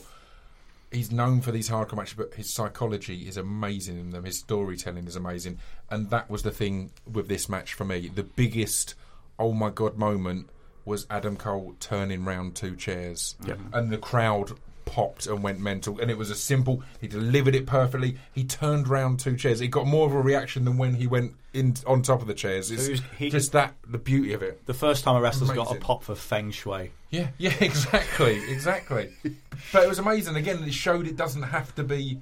And early on, you'd kind of had had um, black kind of choose not to use chairs and stuff like that. So it showed that you can have this amazing extreme match and not just go, oh, what crazy can I you stupid thing can we do? Yeah, Yeah. just using that psychology was beautiful. The psychology and the storytelling is Yeah. is what this match is about, and phenomenal. it's yeah. it's and they're two guys who are, let's be honest, great and have wrestled each other for us. I've just realised It's- in a tag team match, admittedly, but It's um, really interesting because I've loved seeing Adam Cole in NXT because I'd seen him, I, I saw him once at Progress, and Adam Cole isn't someone that necessarily I've learnt now is going to blow you away in a single match. Mm. See again, or compared to like an Osprey or one of these that Yeah. are going to be bang, bang, bang, bang, bang. But s- seeing him week by week telling stories, building the character, you're like, I was, I was instantly like, yeah, this because because when he was the big signing and the big name, I was like seemed good, but I've seen better people at, mm. at progress, kind of thing. Not in a rude way at all, but then seeing him, it's like, right, mm. that's why he's built. He's just, yeah, amazing. Um, I hadn't. I have to say, I hadn't seen any any of the build to this. I'm usually about a month behind with NXT. yeah. Um, so by the time I get to a takeover, I usually haven't seen the, the Yeah. couple of weeks leading into it. So I hadn't seen any of the build to this.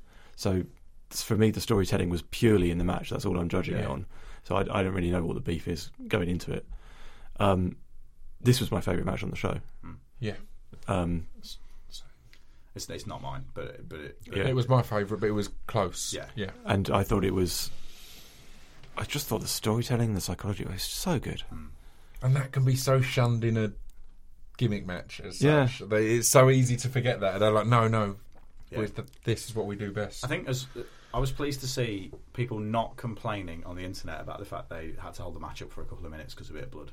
Mm-hmm. Um, uh, so uh, Cole cut his hand, uh, and they spent some time just just with the medic, just making Right. sure his, his, his hand was sorted. So, um, but normally, you know, when you get people going, "Oh, but we want to see blood," okay, Yeah. you, I'm sure you do, but but times have changed. It's Stop not, it. It's not mid south in 1978, you know. So, um, Um, Can I talk a little bit about the framing of Aleister Black? oh my god, is this the essay? No, it's only it's only like Mate, two get get two sentences. Come on. yeah, go for it, mate. Go for it. So there are there were two things that I really noticed. As someone who edits wrestling, Mm. Um, I, I notice framing of things and the way that matches are edited and things like that. During his entrance, there is a shot where he where he comes up like rising from the from the from hell, um, and then he walks all along the. You see that from his shoulders and his head only, and they're walking along the bottom of the frame, and you can see his Tron above him. yeah, I really, really enjoyed that because to me that suggests, you know, sometimes you're you're aware of something in your peripheral vision, but mm-hmm. as soon as you try and see it, you can't see it. Mm-hmm. yeah, mm-hmm. Um, it's, yeah, I, I kind of got that from it. Like, like they're presenting him as a as a as a presence almost, like Yeah. a feeling, yeah. ra- rather than than just he's this tough guy. Right, Yeah. exactly. And then right at the end of the match, after after Black has won, Black is Black spends so much time sitting down, cross-legged, and that's become like his signature pose. But he doesn't end the match like that this Yeah. time. The, the the the go home shot, if you like, is him standing up, still standing, having survived this this Yeah. war with Adam Cole. Adam Cole is on his haunches on the stage, being supported by his stablemates. Yeah. I thought that the, the power dynamic Yeah. in those in that in those two things I love um, was was really really interesting. I loved Yeah, it. I agree. I love that you love this shit. Yeah, I really do. and because if, if you look at, I think the, what the three of us like out of wrestling, we all like wrestling, but we're very different people. Yeah, Um, I mean, you like We're talking the three of us? No, I mean, I, I certainly in terms of the three of us that run run our company, Right. um, we we we like very different things, which is one of the reasons that our product most of the time seems to work and people seem to enjoy it is because we all come with it from different perspectives. Yeah. If we all we were all governed by one perspective, it'd be odd. Which is why I find it odd that any wrestling companies are run by one person. yeah. Do you know what I mean? I just find it odd. I just think it's weird. And again, it's it's it's the stuff there. This is as much as a lot of indie wrestling fans can hate the WWE.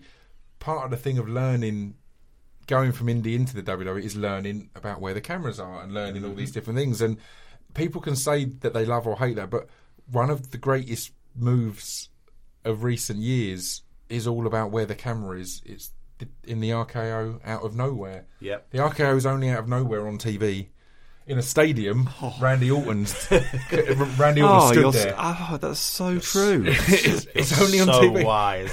It's only on TV. It's and but it's one of the most classic, amazing things, and that's all. And we all enjoy that. Even indie fans enjoy that. So And we, we actually had can- an Aleister Black version of that in this match as well, Yeah, with yeah. with uh, Cole trying to pick himself up using the chair as a as a prop, Yeah. and then in comes Aleister Black with his uh, running knee or shining wizard, whatever it was, through the chair onto Adam Cole. yeah, yeah.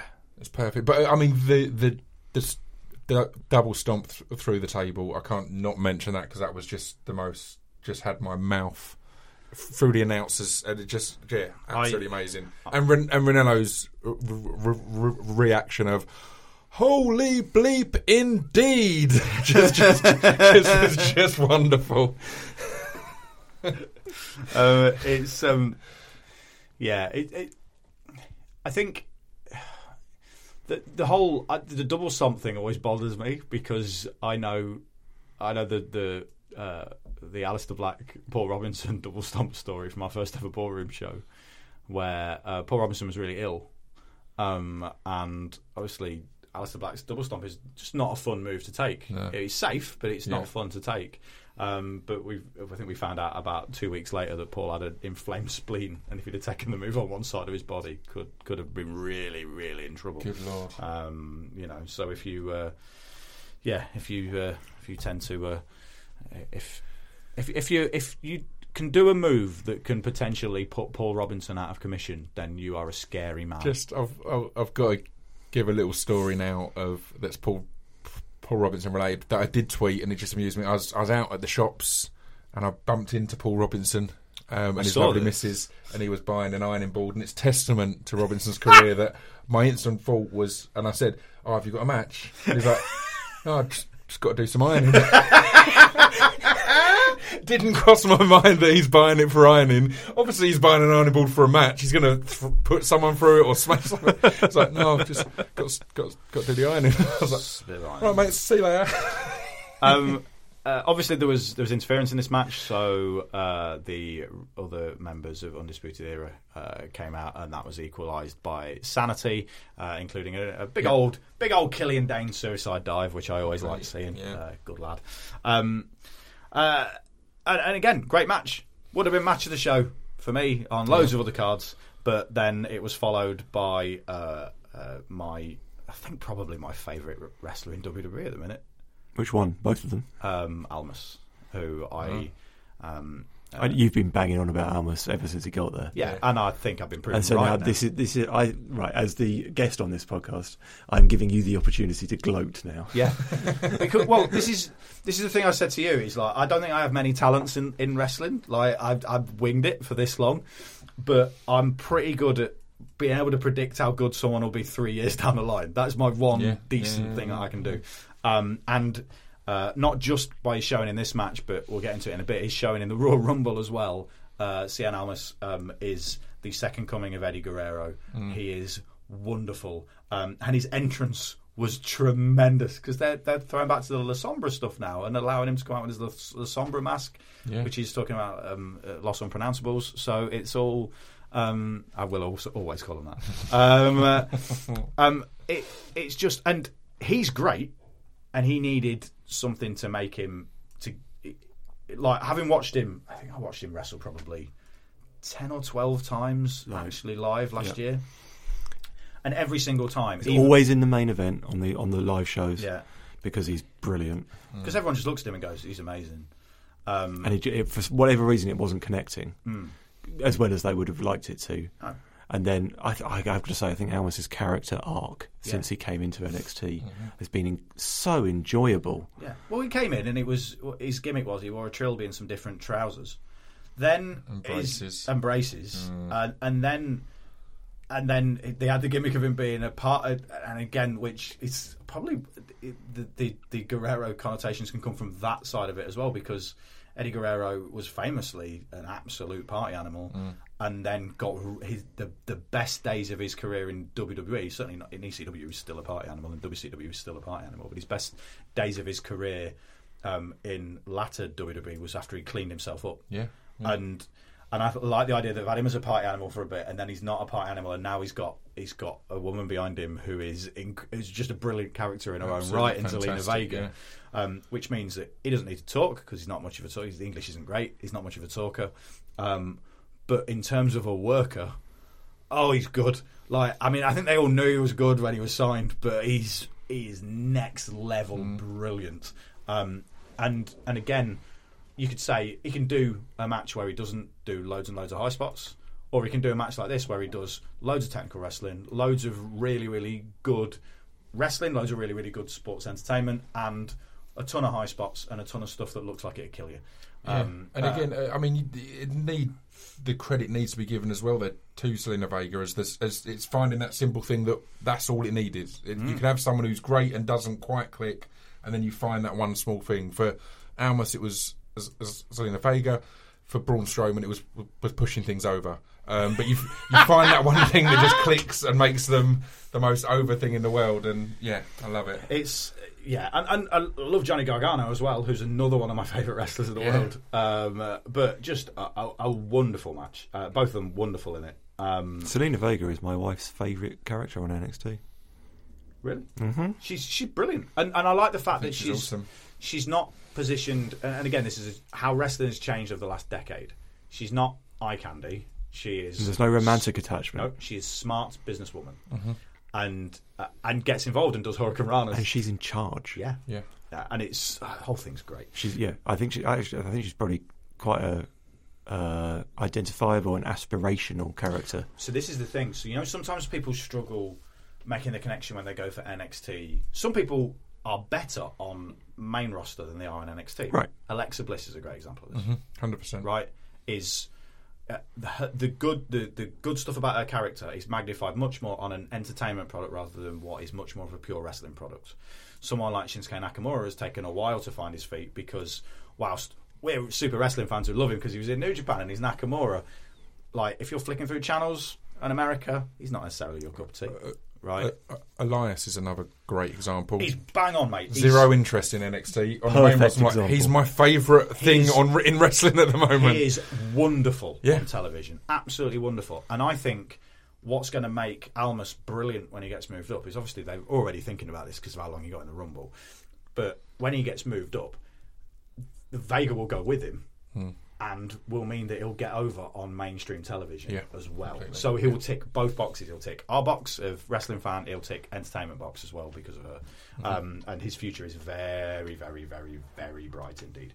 Um, You're you're far better at predicting future stars than Championship Manager. Cherno, uh, Cherno Samba. Cherno Samba. they never got it right. Everyone I signed on Championship Manager that was going to be a future star never worked out. But yeah, uh, Tonton Zola Moukoko. Yeah, yeah. Um, I played a lot of Championship yeah, Manager. same. Um, uh, I have no idea what you're talking about. Yeah. Dexter Blackstock w- was always a big one for me. Was it? I never signed it. He um, he, oh, he he raised the World Cup for England several times as as sti- as, as a lo- sti- st- still at Millwall, and um, yeah, great stuff. Anyway, um, tweet me and Pip your uh, favourite ever signing on your favourite ever signing on Football Manager or Championship Manager who never actually went on to any success. yeah, Please don't tag me. I don't care. Although fo- on a football note, my football team did avenge your football team this Correct. weekend. Yes, I'm a Woking fan. Yeah, and you went to Peterborough. I went to Peterborough to see the FA Cup second round second replay. round. Yep. Yes, it was because this was Yeah, the yeah, fourth yeah. Second round replay. Um, Woking battered Peterborough at home and couldn't win. I think maybe we missed a penalty in the in the closing stages. What score? What was the score in the end? I want to say two all. Yeah. it might have been one one. I Uh, yeah. want You- to say two. and all. you wanted to say what was the finish? Yeah. yeah, yeah, yeah. What was the finish? roll up, What's your finish, kid? Uh, fucking roll up. um, it's a sloppy roll. yeah, yeah. um, and then I went to Peterborough on a cold Tuesday night. Shame it wasn't Stoke, and uh, and we were in the game. We being Woking, we were in the game again at two all, and then the fitness of the professional side or the higher division side rather um, told, and we ended up losing five two. Yeah, and um, it was heartbreaking. and then Peterborough beat Aston Villa, and I'm convinced that we would have beaten Aston Villa yeah in the um, third round. massive club Aston Villa.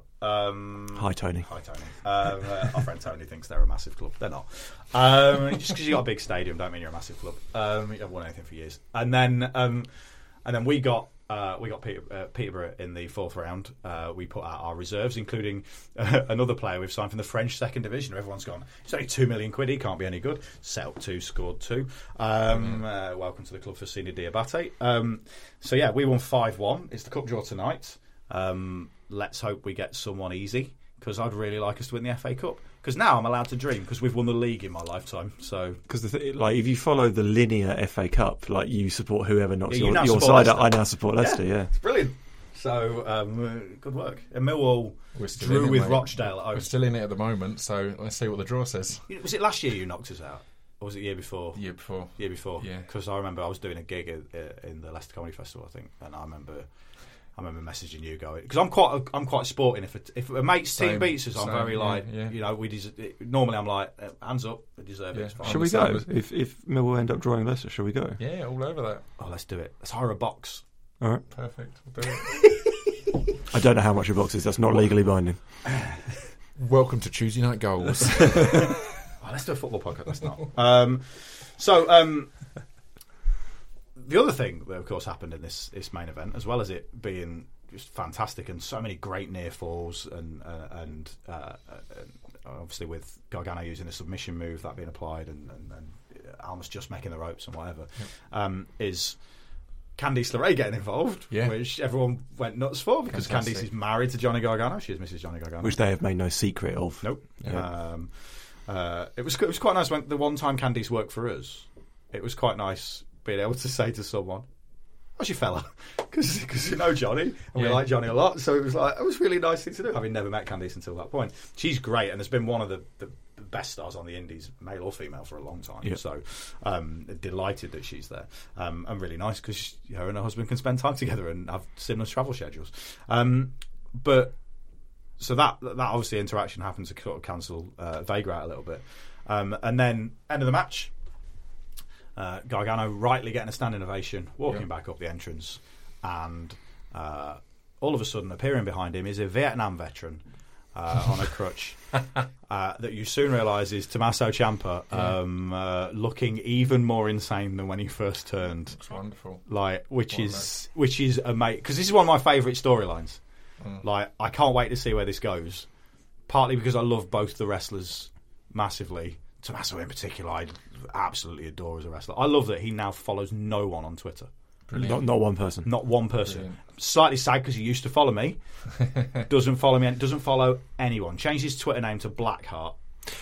So And- I think this is really interesting. The Blackheart thing. He was obviously wearing his a t-shirt, which is Blackheart with a couple of the letters starred out for some reason. I don't know which letters. Uh, a and A probably. Yeah. Um, Blackheart. Blackheart. Look at Yep. yeah.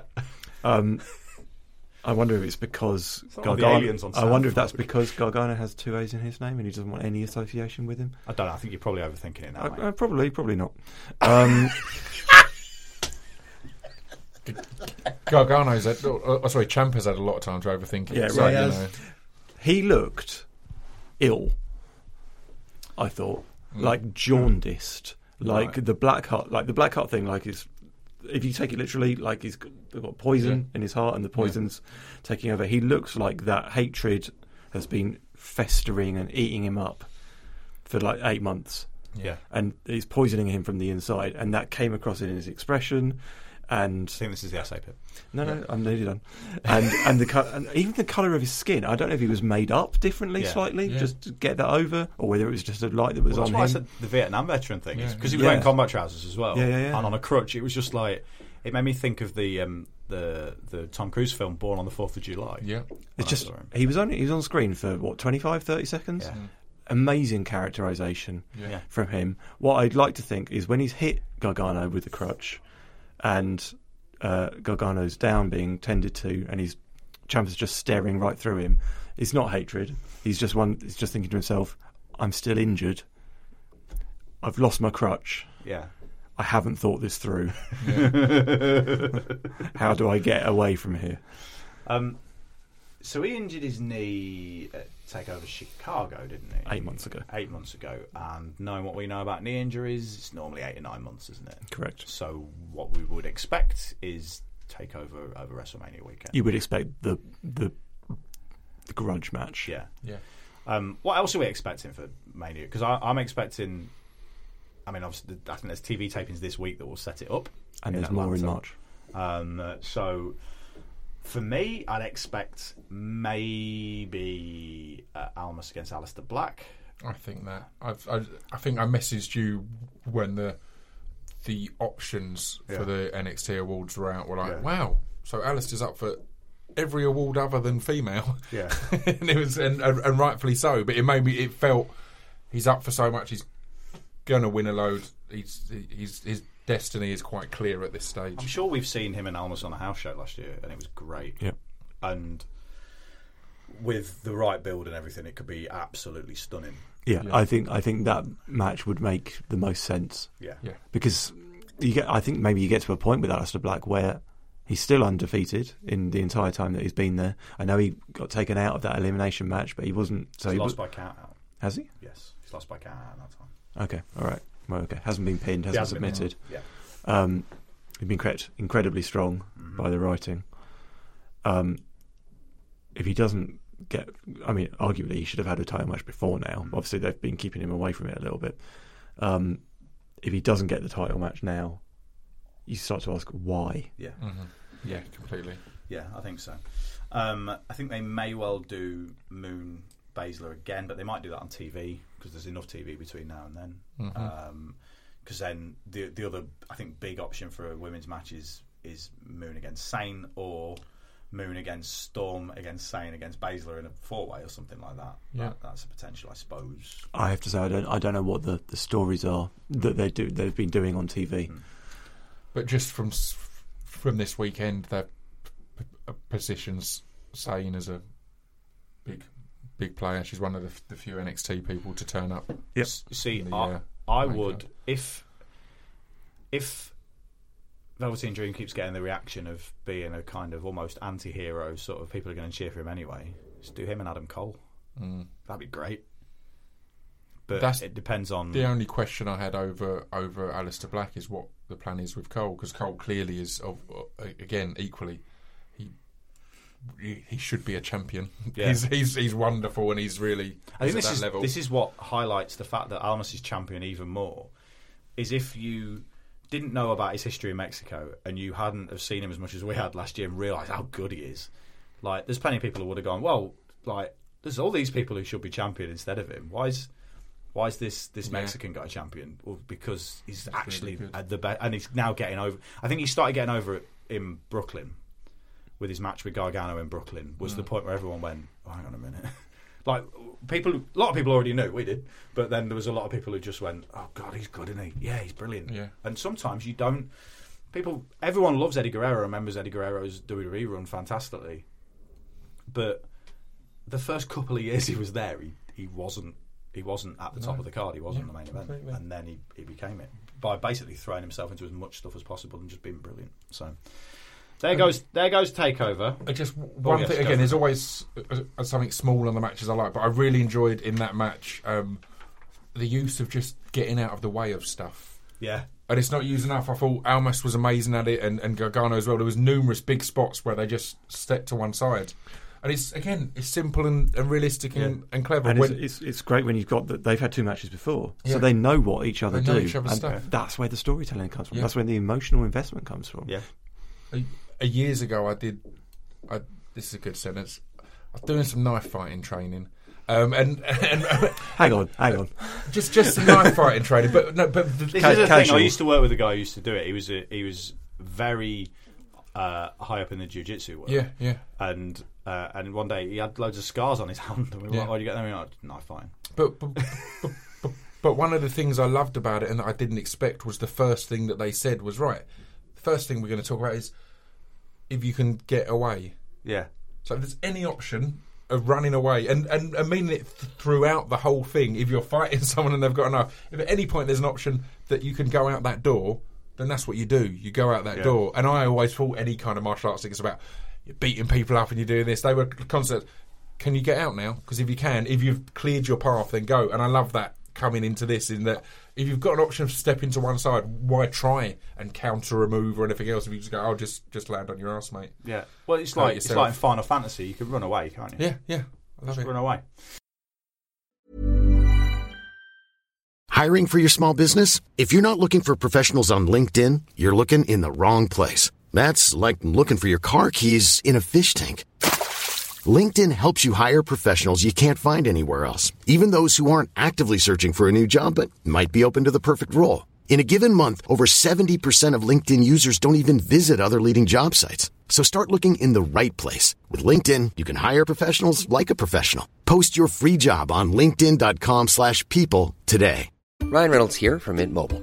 With the price of just about everything going up during inflation, we thought we'd bring our prices down. So to help us, we brought in a reverse auctioneer, which is apparently a thing. Mint Mobile unlimited premium wireless. Ready to get 30, 30, bit to get 30, bit to get 20, 20, 20, bit to get 20, 20, bit to get 15, 15, 15, 15 just 15 bucks a month. So, Give it a try at mintmobile.com slash switch.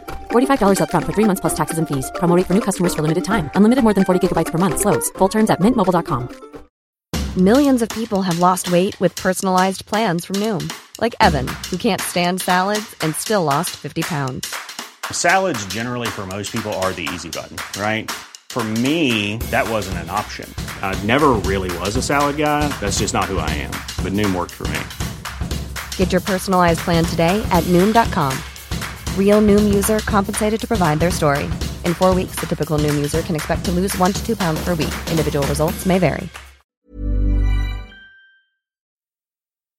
Um, the Royal Rumble. Um, uh, are you got? Is it your favourite pay per view of the year? Because it's always mine. Yeah, I love Yep. it. Yeah. And this year, it got two rumbles. Yeah. Mind blowing. Twice the twice the Rumble satisfaction. Yeah. Um, there was a pre-show.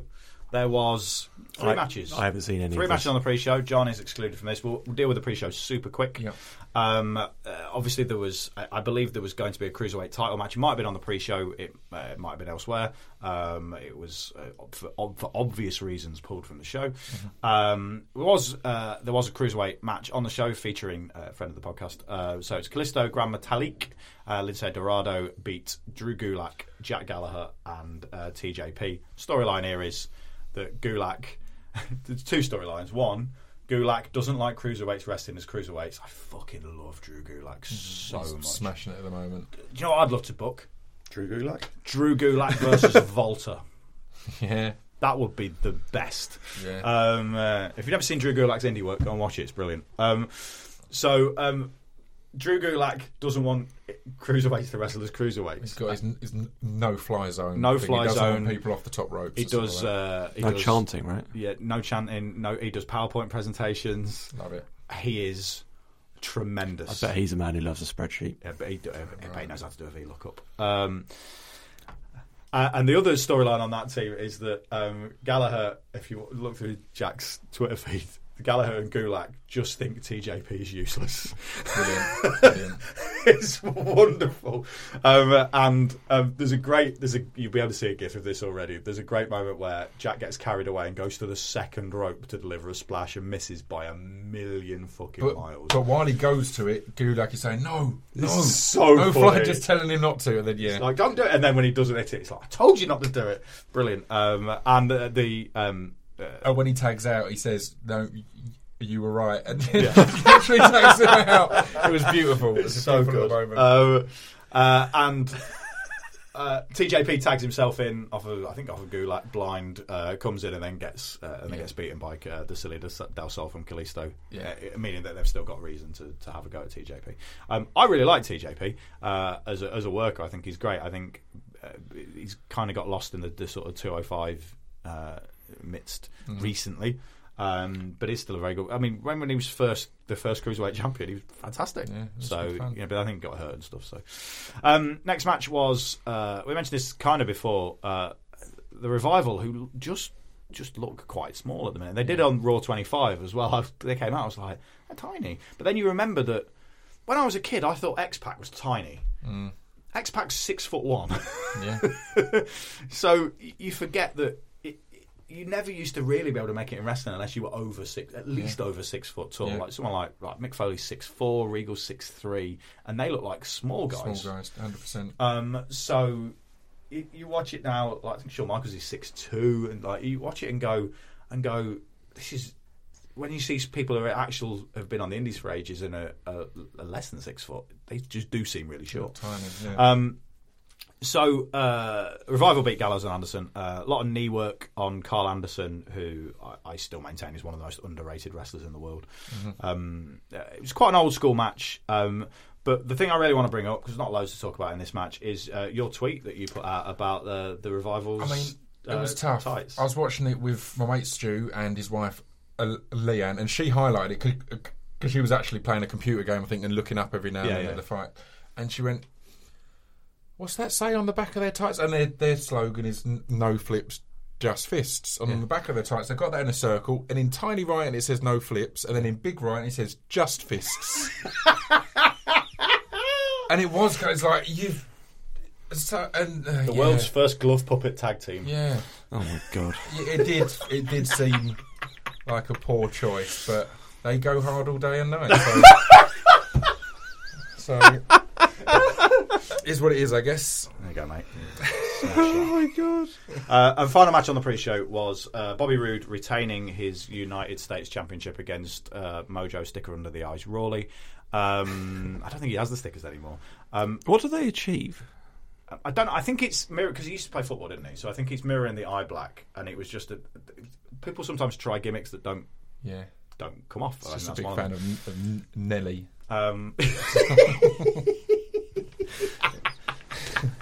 aren't we all? Who isn't? I heard Who that's isn't why these you days? broke into hip hop was Yeah. mainly Nelly, wasn't Mainly it? Nelly. Yeah. Um, uh, I think I think that was one of the lyrics on "Thou Shalt Not Kill," wasn't it? Is "Thou Shalt Not Question Nelly." it was look, bizarrely on Saturday night. I thought you were about to say, yeah, that's right. bizarrely on Saturday night in my club club night in Oxon, I was playing a POS song. Who's a great indie punk rapper, and I mixed in a Nelly song off the back of it. And it just went perfectly, and I was so happy. And everyone did go, "Hey, must fit his eyes." It was wonderful. I just thought we'd get a Nelly reference in this. Yeah, who knew? Um, uh, so um, I, I think what they it looks like what they're going to do with Bobby Roode is have him just do open challenges for the US title. Has he done more than one? Uh, this was his first was one. his They said it was first the first one. They you- made a big deal of it. Okay, yeah. right. Yeah. Um, I was I'm about not- to accuse you of being the Twitter personified there for a No, moment. no, no. I, I'm basing it on actual stuff they said on Yeah. commentary. Awesome. It was Um, billed as his first open challenge. yeah. The, yeah, Yeah. the first. Um, I love I love uh, Open Challenge series. We did it with Rampage Brown when he won the Atlas title. Yeah. Um, Also means you get a big old pot when you change it to someone that no one's expecting. and John Cena's US Open US title Open. Challenge was wonderful. Yeah. It's Yeah, fantastic. nailed it. And also, sometimes if you, because what's happened with that title is obviously Dolph Ziggler abandoned it. Mm. Um, so I think it's quite nice to build a title back up. Yeah. And John Cena did it perfectly with the US title. yeah, he really did. And Bobby Roode, as I think we've said on the podcast before, is one of the most professional people in, in wrestling and one of the most. Someone I, until he went to NXT, ne- never that bothered about because I didn't Yeah. watch a load of TNA, was never that bothered about him. Didn't think he was very interesting. Um, having, again, seen him so much last year and seeing how hard he works, he's fucking brilliant. Yeah. He's absolutely great, Bobby Roode. Uh, really, really good guy. So, to the main show. First match um, uh, was uh, AJ Styles retaining his title in a handicap match against very bitter Kevin Owens and very bitter Sami Zayn. Mm. Um, I, I must quickly talk about Kevin Owens on the pre-show at this I was going to say they were just amazing. oh my god, yeah, like so good. so. Did you see him on? So so on the pre-show. Sorry, no, listener, I was shaking my head there. Yeah, Sorry. So, so on the pre-show, they were doing the social media lounge thing, where you know sometimes they put them in this actual sort of darkened room. They've just got them sat on their phones uh, in a locker room, just just checking through them. And and I I follow Kevin Owens on Twitter, and, and he'd been just replying to people just being a dickhead to them because he's Brilliant. brilliant. at Twitter. And he doesn't like Pete Rosenberg. And do you know the reason? Because it's brilliant.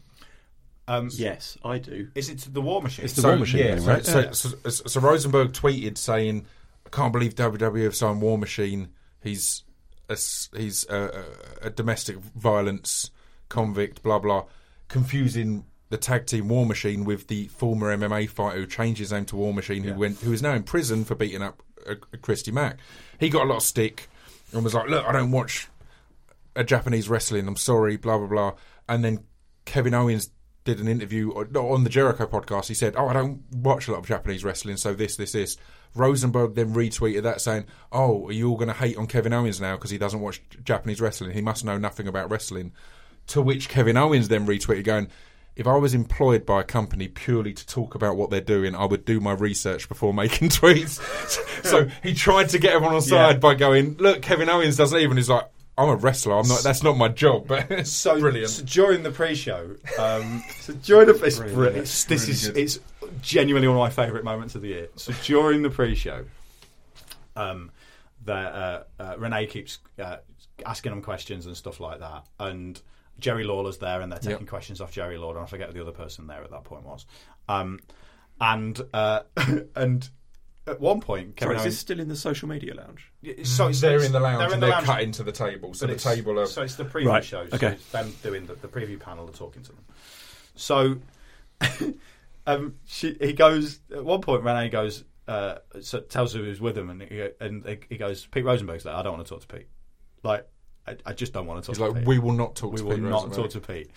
Um, and and then it keeps going on, and, and like the, at one point, Pete tries to ask him a question, and they absolutely refuse to answer it. And then, um, and I forget the exact wording of this.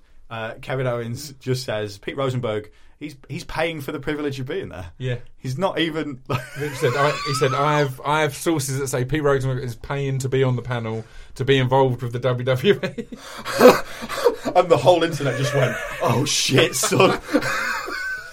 you know, Wow. Absolutely amazing, and and the fact that again, as soon as he's because because the first person that, that Renee tried to hand over to was Pete, and Kevin was instantly like, "King's King's there, isn't he?" We'll talk. King King is has King got a question? and then they're respectful to King, but yeah, Yeah, Drop like that like line. proper, like proper, no secrets hidden, dickheads to him. yeah. Uh, I have no, and I have no issue with Pete Rosenberg. I don't really listen to his podcast or anything like that. He seems to do an all right job when he's Oh, doing it this stuff. But good, though. oh my god, like I, I was watching it and I was quite tired because we've done a show and I was quite, Yeah. I was quite sort of chilled out. and I just eating some food and I was like, I hope I'm going to be able to stay awake. And that happened. I'm like, I'm fucking on board for the rest of this show. It was Sebastian level of body in someone. it was it was outrageous. Shout out to Sebastian, who thought he was going to die in a, in a is it a hurricane in Hawaii or a typhoon? yeah, yeah. yeah, and also and the nuclear warning wasn't and it? the nuclear. Yeah, alert. sorry. that was a weird one. Um, so, oh my god, Yeah, it was amazing, wasn't it? um, like there's gifs of it already. Yeah. I'm, I'm just going to go home and watch it. Yeah. it- but I'm watching. Pete Rosenberg had to do that thing where he reacted to something and he was clearly annoyed about it, Yeah. but had to pretend he wasn't annoyed. Like, oh, it's Oh, all wrestling. it's He's a heel. Uh, But like, I mean, very wonderful, funny. Wonderful. Um, this match was a, like I went into this going, I don't know what's going to happen here, um, uh, and it's a clunky thing to kind of put together because I, the storytelling of why there is a handicap match and how bitter Owens and Zayn are is brilliant and makes perfect sense. Absolutely on board with that, but it's still a handicap match, which it, it negates you getting a, a, a decent one-on-one out of it and uh, whatever. Um, but I really like the finish. The finish of Owens taking the uh, Owens trying to tag in. They're not ta- not actually physically tagging in. yeah. Being a dickhead, getting in the ring and trying to wrestle, then getting pinned, and then complaining he wasn't actually legal Yeah. is really smart and fits in with them being dickheads. Yep. Yeah, and and fits in with the fact that they're the heels that people kind of love as well. So it is legit. They he hadn't tagged in. No, no, that's not for a real, legit yeah, result. yeah. So it's kind of good, but it's also But the camera work Yeah, it really required well because he was so close to Yeah, actually touching. really Like close. it, it was proper Sistine Chapel shit. Yeah. You know what I mean? Like well. I mean, it is the camera crew that have to film the Rumble, and Yeah. and, and, and the classic kind of has one foot touches. It's, it's like Yeah. clearly they've that's that's their speciality is the Yeah, the but real camera crew, touch. crew are there going, right, we've got two Rumble matches to film. What do we need to know about this? What do you mean there's stuff in the other matches as well? yeah, yeah, yeah. Um, we were talking before about uh, move regular moves that people all of a sudden make really good. Yeah. you know what Sami Zayn's done in the last few weeks? Made his Blue Thunder Bomb amazing. Yeah. because he I won a match that. with he won a match with it for the first time in ages, in years, the other day. Um, but then when he did it on Styles, it felt like he rotated him like twenty-seven times Yeah. before he hit It him. looked amazing. Yeah. Brilliant. Really enjoyed Um, that. I also really enjoyed. Again, I, I agree that you you miss out on a good singles match or two good singles matches essentially, but I enjoyed a few of the little combination bits. And when AJ was in the corner and Kevin monkey flipped him, and then he landed in and hurricanrana'd or landed straight with his legs on Sami and hurricanrana'd him was just a beautiful little a little spot. That yeah, Um, so um, I think this is like a bold prediction. I think because Sami ended up going into the Rumble later, but Owens didn't, yeah, and Owens didn't do. Zayn did the majority of the work in this match as well. yeah. Um, I think we will get Owens and Zayn at WrestleMania against each other. Right. I think they'll they'll break up again, and we'll get them at WrestleMania. I hope we do because it's a match I never tire of seeing. Yeah, his his, his tweet was because Sami in, when he goes into Rumble goes, "I've got this," and then Kevin's tweet was just, "I thought you had this." Yeah, at Sami it's so it did. They're telling And, you, so and again, stories. can't tell if it's a jokey or a, you know. Yeah, yeah. Al- Also, when they were in the social media lounge, when they just got tired of answering questions and started speaking in French, yeah.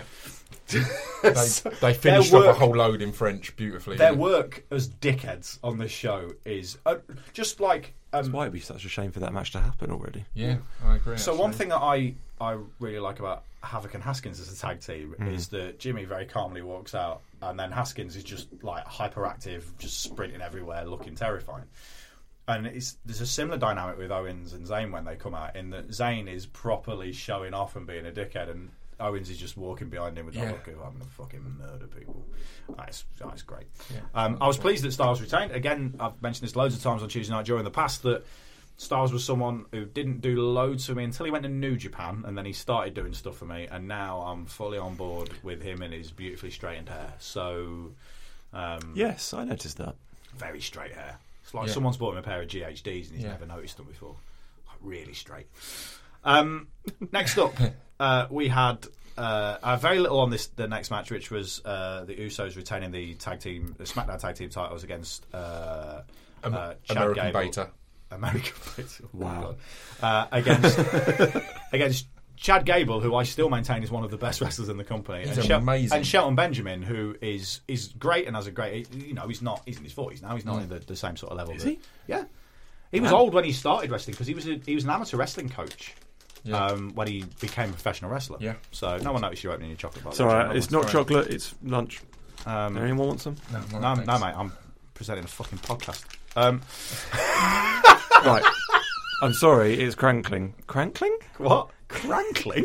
what the fuck? Sorry, it's making a noise. I've had three and a half hours sleep and I need fuel. Okay. It's cool fuel as well, isn't it? Oh, Or is it not? Oh, feed. That's what it's called. He's got it in a John nose O'Neill. bag. John, John O. We've given John his feed. Come on, John. Come on, John. You can have a sugar cube if you eat all that. Um, my wife, my wife rescued a honeybee the other day. Like, Oh. like she got.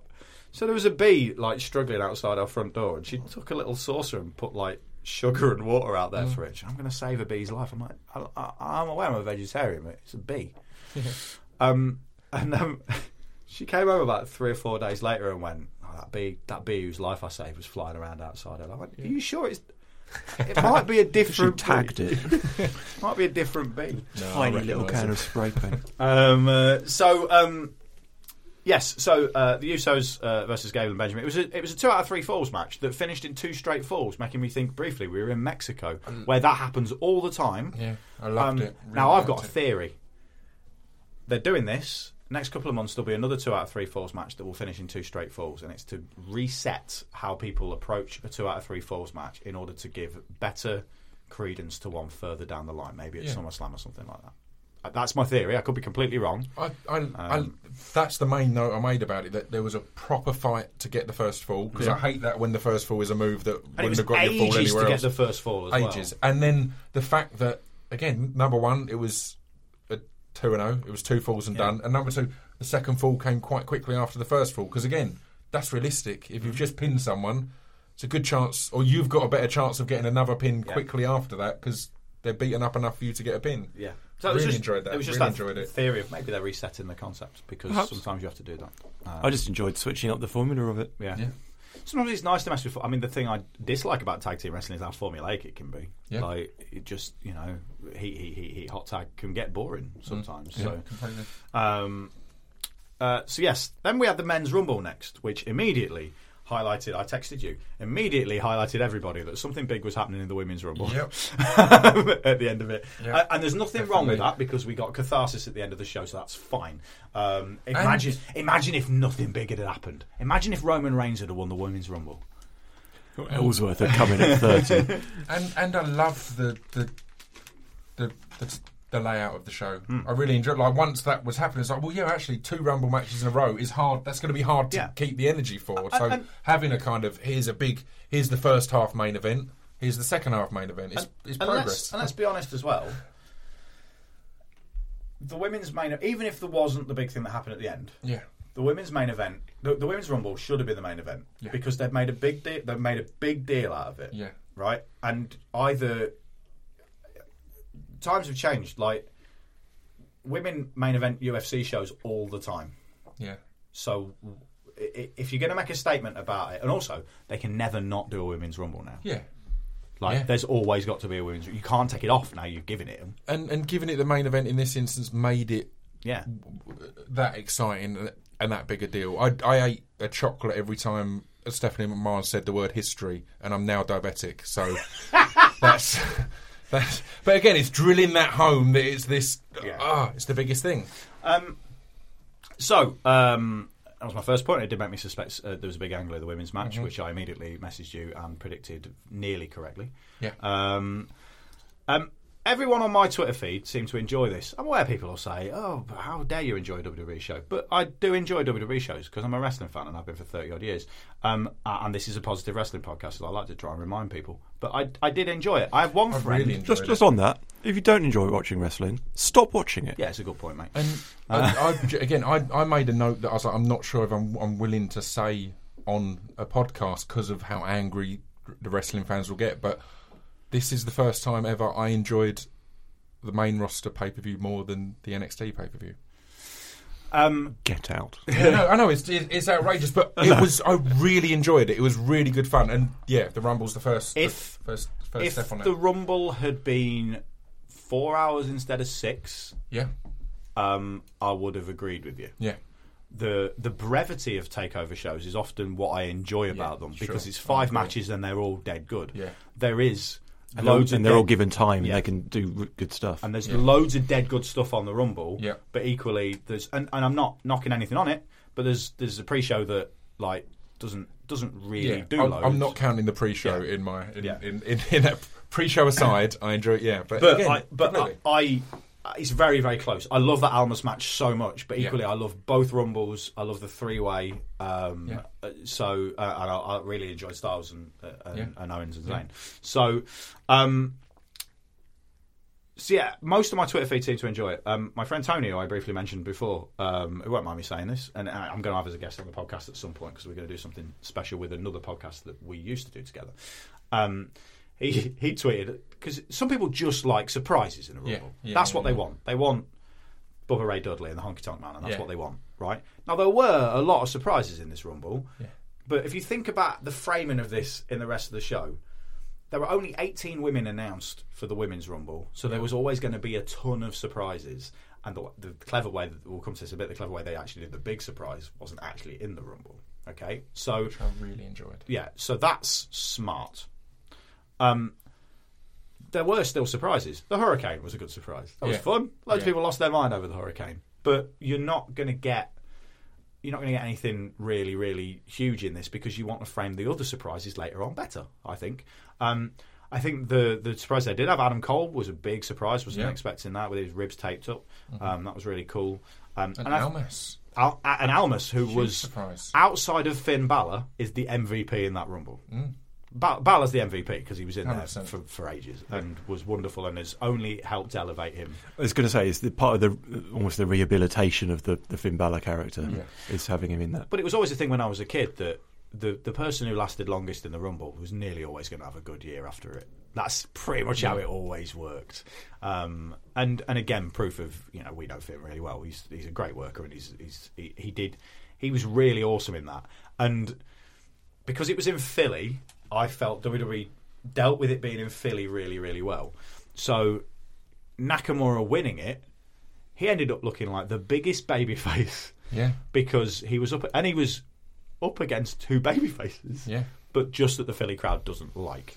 So the fact that Cena eliminated Balor made Cena I mean Cena wasn't as big a heel as Reigns at this point, but it made him. Yeah. And then Nakamura eliminating those guys was just it, it was wonderful. Um, and and again when when people slag Roman Reigns off, like Roman Reigns is working this match to make Nakamura look great was brilliant. Yeah. So you know you don't need to give the guy grief. He he, he does his job perfectly well. Yeah. Um, Preaching to the choir here. I know.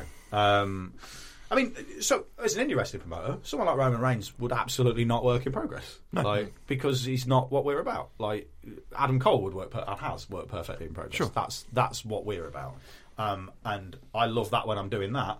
But one day I'm going to take my son to WWE shows, and he's at that point there'll be someone who's the equivalent of a John Cena or Roman Reigns, who when my son's six, seven, eight years old, will think is a superhero. That's what wrestling's about. Um, On, on in that context.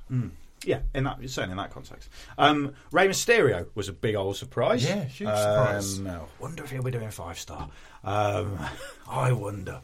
Um, looked. We were talking about this when we were Yeah. walking down um, from the tube. He looked amazing. Yes, Um, he really did. and he hit his moves better because the one thing with Rey, Rey's never been a sloppy worker, but but Rey when he started getting knee injuries and a back injury and stuff, he he wasn't.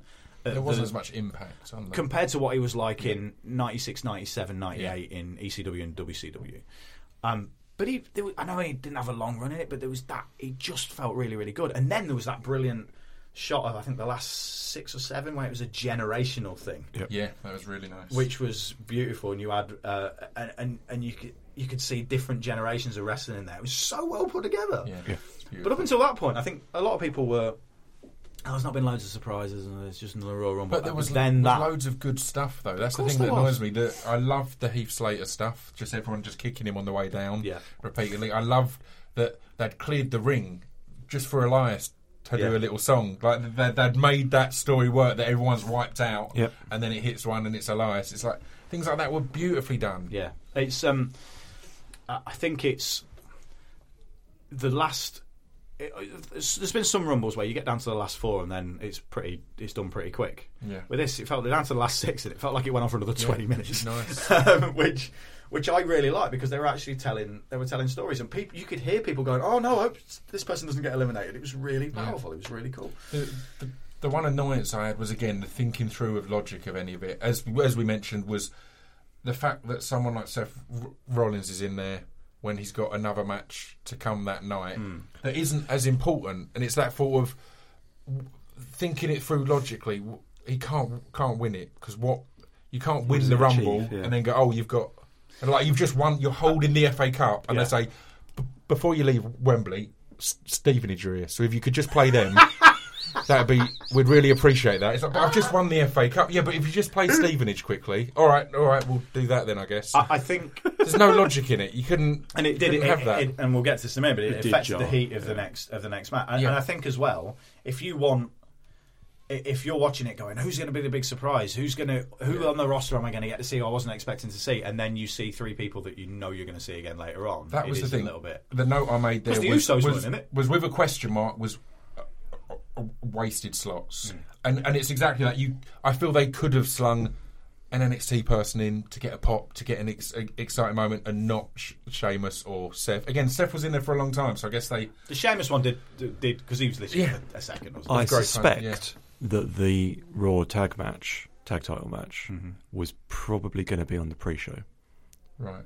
So it would have made slightly more sense those guys being right. The, being in the Rumble, but for Yeah, them maybe. having to can the cruiserweight title match from the pre-show. Yeah. And the US title final was meant to be on this show as well, and I think they moved that up to combat to get around the Yeah. cruiser thing. as And- well, so. Like you say about the NXT things, we know from what you know what we've done in uh, before. They send the NXT guys home Yeah. after Takeover. They don't. They don't stick around for the Rumble, No, because a lot of them were back at the PC on the Monday. So, Right, yeah. and so Yeah. the Sunday is their travel day and day off. yeah. Um, so, um, um, Jimmy Havoc tweeted last night. For fuck's sake, it's the first time I've really hated John Cena. Fuck you, Cena. When he threw Finn, when he threw Finn Balor out with him Yeah. being really good friends with, with Finn, and it just really popped me when I saw the tweet this morning. I was like, Yeah. why does he? Oh yeah, that's why his mate could have won the Rumble. Yeah. Um, I didn't think Nakamura would win. Balor was my pick to win it. My pick to win the two were Balor and Asuka, which I tweeted before, so I had fifty percent success rate. Um, but um, I, I thought it was Balor's time to win. Um, but I think him lasting as long as he did was great and did the job pretty much as well. Um, I think it was interesting what colour he was wearing. It was sort of a burgundy. He was wearing uh, William Regal Burgundy, as I like Mm. to call it, um, the colour that um, Daniel Bryan wore for years because he got given a pair of tights and a pair of boots by Regal. So and that and that Pete Dunne wears. and what. Pete Dunne wears for that same reason.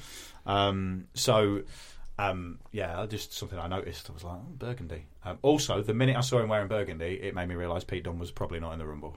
Yeah. Because it's very rare you have people wearing lots of the same colour. Right. When yeah. it's not black. Yeah. Yeah. yeah, yeah. So, um, I'm sad Pete wasn't in it, but um, uh, like, I mean, he had a good day the day before. Yeah. So it's fine. Yeah. You know, um, and you can't you can't do everything. And that Uh, was it. That's the tough thing with the Rumble because part of the thing that's going to disappoint is the people you wanted to see and you don't see. Yeah. There's, you can't have everyone in it, I guess. And yeah, Yeah. What was everyone's favourite elimination during the Rumble? Um, I, I, I, I like the one you mentioned of, of, of Sheamus. I thought that, particularly as Heath had, had that four or five people in a row just come down and kick him, and then he throws him in and throws him Yeah. out. I thought I thought, um, uh, Rollins getting rid of Cesaro was pretty good. yeah, it was yeah. Xavier Woods one, which where where went over the corner, was pretty Mate, cool. the th- or, or, or, or when they when they got Kofi back And in, threw him again, back it's in. always good. But he went so high. I was like, So how did how did that just happen? Xavier- he literally just flew.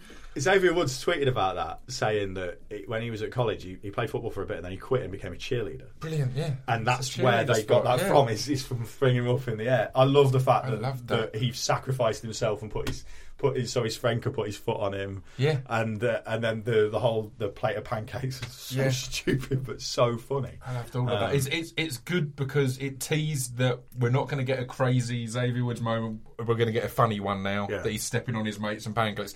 And then they did that as like, oh no, we're, getting the crazy athleticism part as well. And that was yeah.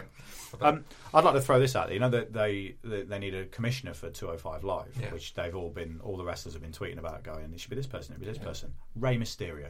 Yeah, I've, I've seen Make a few Rey say that. Mysterio the 205 Live commissioner, the arguably the greatest wrestler of that weight class Mm-hmm. of a generation. No, no, I'm not even going to say arguably. Definitely the greatest wrestler of that weight class of a generation. It'd definitely bring interest to it, wouldn't it? I'm not sure you necessarily want you, the commissioner of a, of a wrestling show to be the biggest star on it. I think, but 205's like obviously what they, they tried to do with, with, with Enzo before they, they rightfully canned him was um, was, was they they put him on there because he was he was a big he wasn't necessarily the best wrestler, but he was a big personality, Yeah. and the show was then built around him for that reason. I think there's nothing wrong when because especially because of the, the odd way in that it's filmed and it's filmed after SmackDown.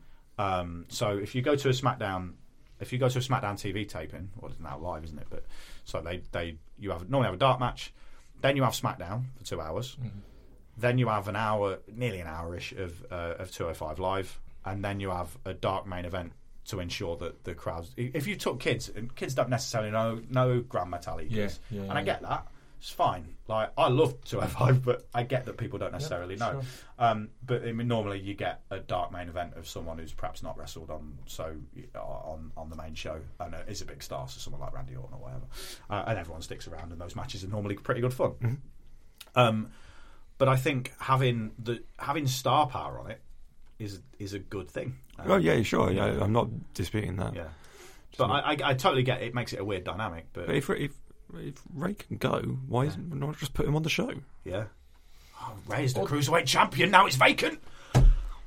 Oh, that's what I was going to say. Was was the only reason I Jesus. thought against that was the, what good shape Rey was in. Because if Rey's got in that good shape, why would he then just go and be a commissioner?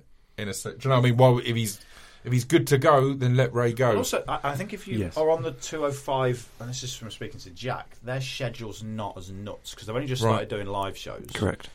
They do Raw. They do Raw and SmackDown. Yes, mm-hmm. And the pay per view. but they don't do. There's usually only two or three of them on a house show Yeah. tour. Yeah. Mm-hmm. So maybe Sorry, live event Yeah. tour. Maybe that could be. Maybe that could be a thing because I know that whilst Rey looks in amazing shape, he is injury prone. I mean, he's not full on. He's not the Darren Anderton of professional wrestling. Um, I called someone that yesterday. You did. It might have been Lykos. Yeah. Um, but um, but yeah, I, I, I think it. I think it was like. yeah, I think um, I- think him with a limited schedule Mm-hmm. and being look because people forget you wrestle on the indies. you Often, you often have to, like we were talking about before with injuries, you often have to pretty much kill yourself to get noticed. Yeah. You can wrestle a more restrictive style in WWE and still get away with it. A great example of this I, I would use is is from a, a house show I went to last year and watching Randy Orton wrestle a 20 minute match where I think he took about one bump and kids there went nuts for him. Yeah. Like, Yeah. and grown ups, like he just, everything he did was brilliant and was was sports entertainment, but was brilliant. And you know, he, he, he ain't limping. Mm. You know what I mean? So you've got to think about it like that. He does hear voices in his head, though. He does, does. though. I mean, that is a problem. Um, uh, anything else from the Rumble match itself? Just, just, just that as as everyone was in jubilation of Nakamura getting the win. That again, it's rare. It's we've not had a crowd favourite win in a while, or, or a Rumble win that everyone's happy with in a while. Yeah, fair. It's been a while, isn't it? So that was kind of nice. But as everyone was excited about, I was excitedly preparing a tweet saying that my sources have said that that Kane is going to win. So at Mania, um, Nakamura and Kane can fight over who gets to have the nice red leather championship belt to match their outfits. So Um, it would look nice on either of them. It suits them. I when he when, when uh, Renee was in the ring, I was like, "This is unusual. I don't normally interview the winner of the Rumble, but I suppose he's got to choose." And then, I, but then my brain went, "Oh, he's going to choose AJ. Oh my god, this is going to be the best." Um, if you've never seen the uh, match between AJ Styles and Nakamura from uh, Wrestle Kingdom two years ago, one or two or three years ago, whatever it was, um, it's the fist bump one. Uh, is a wonderful, wonderful match. And the match that sold me on AJ Styles, who I wasn't that fussed about before, that's the match that sold me on him. Is there a SmackDown pay per view between now and Yes. WrestleMania? Fastlane. So obviously AJ will not be defending on that. Presumably not. Okay.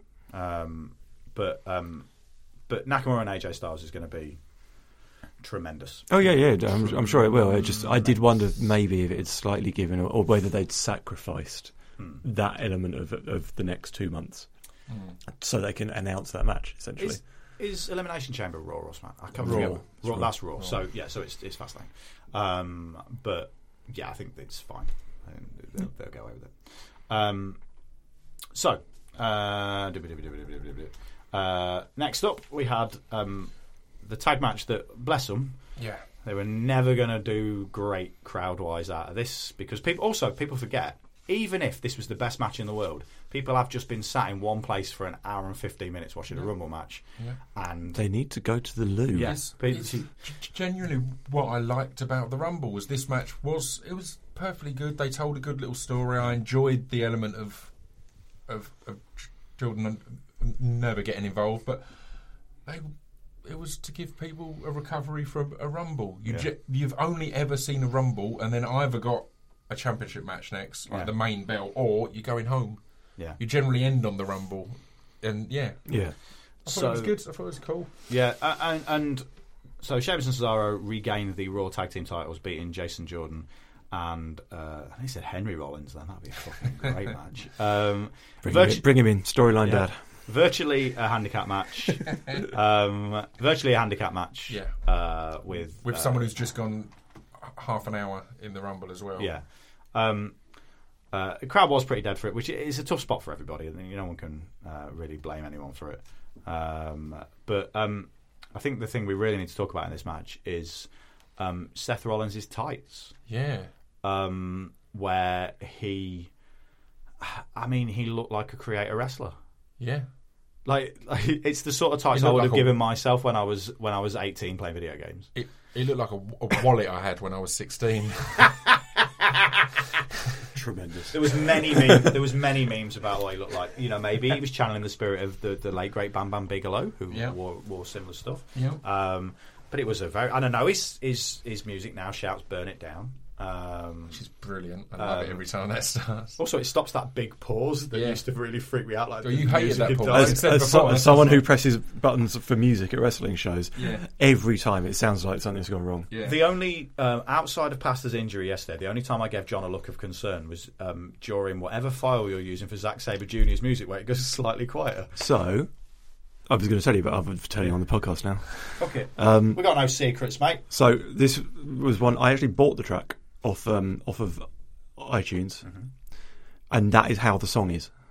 Oh, is it? It, the, just the bass guitar starts really loud, and then in the mix it goes down. Oh, It's quite strange, isn't it? what's who's the song by? Because it's very good. it's called uh, "Mother" by the band called IDLES, I, as in I D L E S. Right. It's really good. Um, it is possibly not if you vote by a blue persuasion in this country. Definitely True, your cup of but tea. that's that's the deal with that track. It's Yeah. just the bass for the first half a second is too loud, bizarre. and it gets changed in the mix, and then it's gone. No, we can't be bothered to change it. Fine, pretty much how I put this podcast together. Um, um, although we think we got the sound levels right for this one this time, someone's going to tell me it's quiet. And I Um, haven't coughed all the way through it. Yeah, which is a bonus. I am eating my lunch into the microphone. There, so. Yeah. Um, so yeah, Rollins' tights. They were what they were. Yeah. Um, Wow, that was a withering.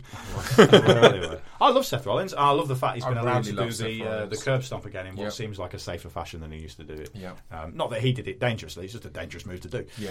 Um, uh, you pointed to something before. On your th- I- I'm going no, no. Finish your Why mouth would you it. do this? Because you're unprofessional enough to eat a fucking cereal bar during the I've had podcast. three hours sleep. Me too.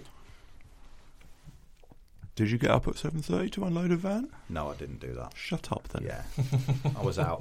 I was out stealing cars, as discussed by my GCSE car crime exam earlier. Because seven thirty is the best time to steal cars. it is. Because not only can you get the car, it also really annoys commuters. Yeah. yeah, yeah. Um, just if you listen to this now, and you, I'll let John finish his mouthful. Just if you listen to this now, um, and you live in, the, I used to live in the countryside. I still do live in the countryside but now in North Wales, but I don't have a job anymore. Yeah. Um, because this is barely a job. Let's be honest. Um, then, but when I used to live in the countryside in Leicestershire, and I used to have to drive to work. Um, so I used to work at Next head office, um, and every morning I have to drive down the A47 through the countryside to get to work. Um, can anyone explain to me why farmers who own tractors choose rush hour to be the point where they decide to fucking move a tractor 40 metres on a main road? Can you explain that to me? Because if you are a farmer listening to this on, if you're a farmer listening to this on a I- tractor, I tweet know me. the reason. Do you know the reason? Yeah. What? It's a legitimate reason. What is it? Bants.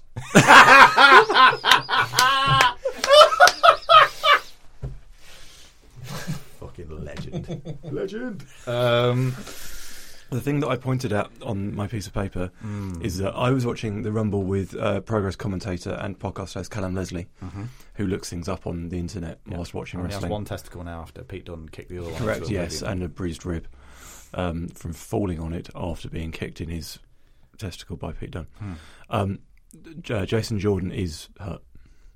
Ah, so he's legit. He's legit hurt. So, um, so that was because I mean the fact that he just sat on the ring steps and stuff like that. I think is.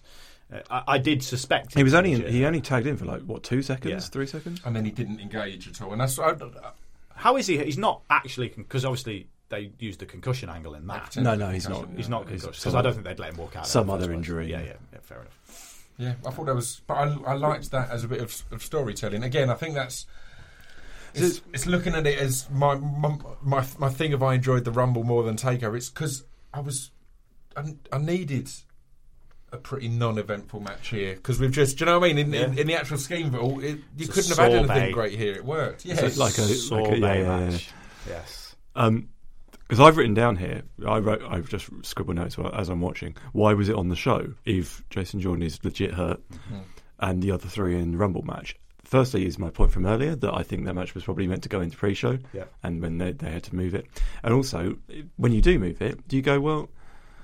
It's it's not going to be that interesting because we've seen three of them already, yeah. and Jordan's hurt, and then you go, oh, actually no, people are going to need 20, need 20 minutes to go and like go and it. have a wee, go and get a beer, go and buy some merch. Yeah.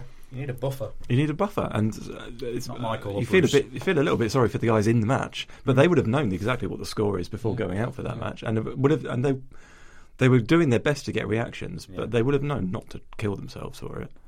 I think it was in the Royal Rumble match. It just reminded me now. Shame, uh, Cesaro did a diving European uppercut that looked like it killed someone. Yep, Yeah. low angle diving Oh, European. I, I love Unfortunately, it so was much. the hard cam was showing it, so you couldn't actually see who it was who took it.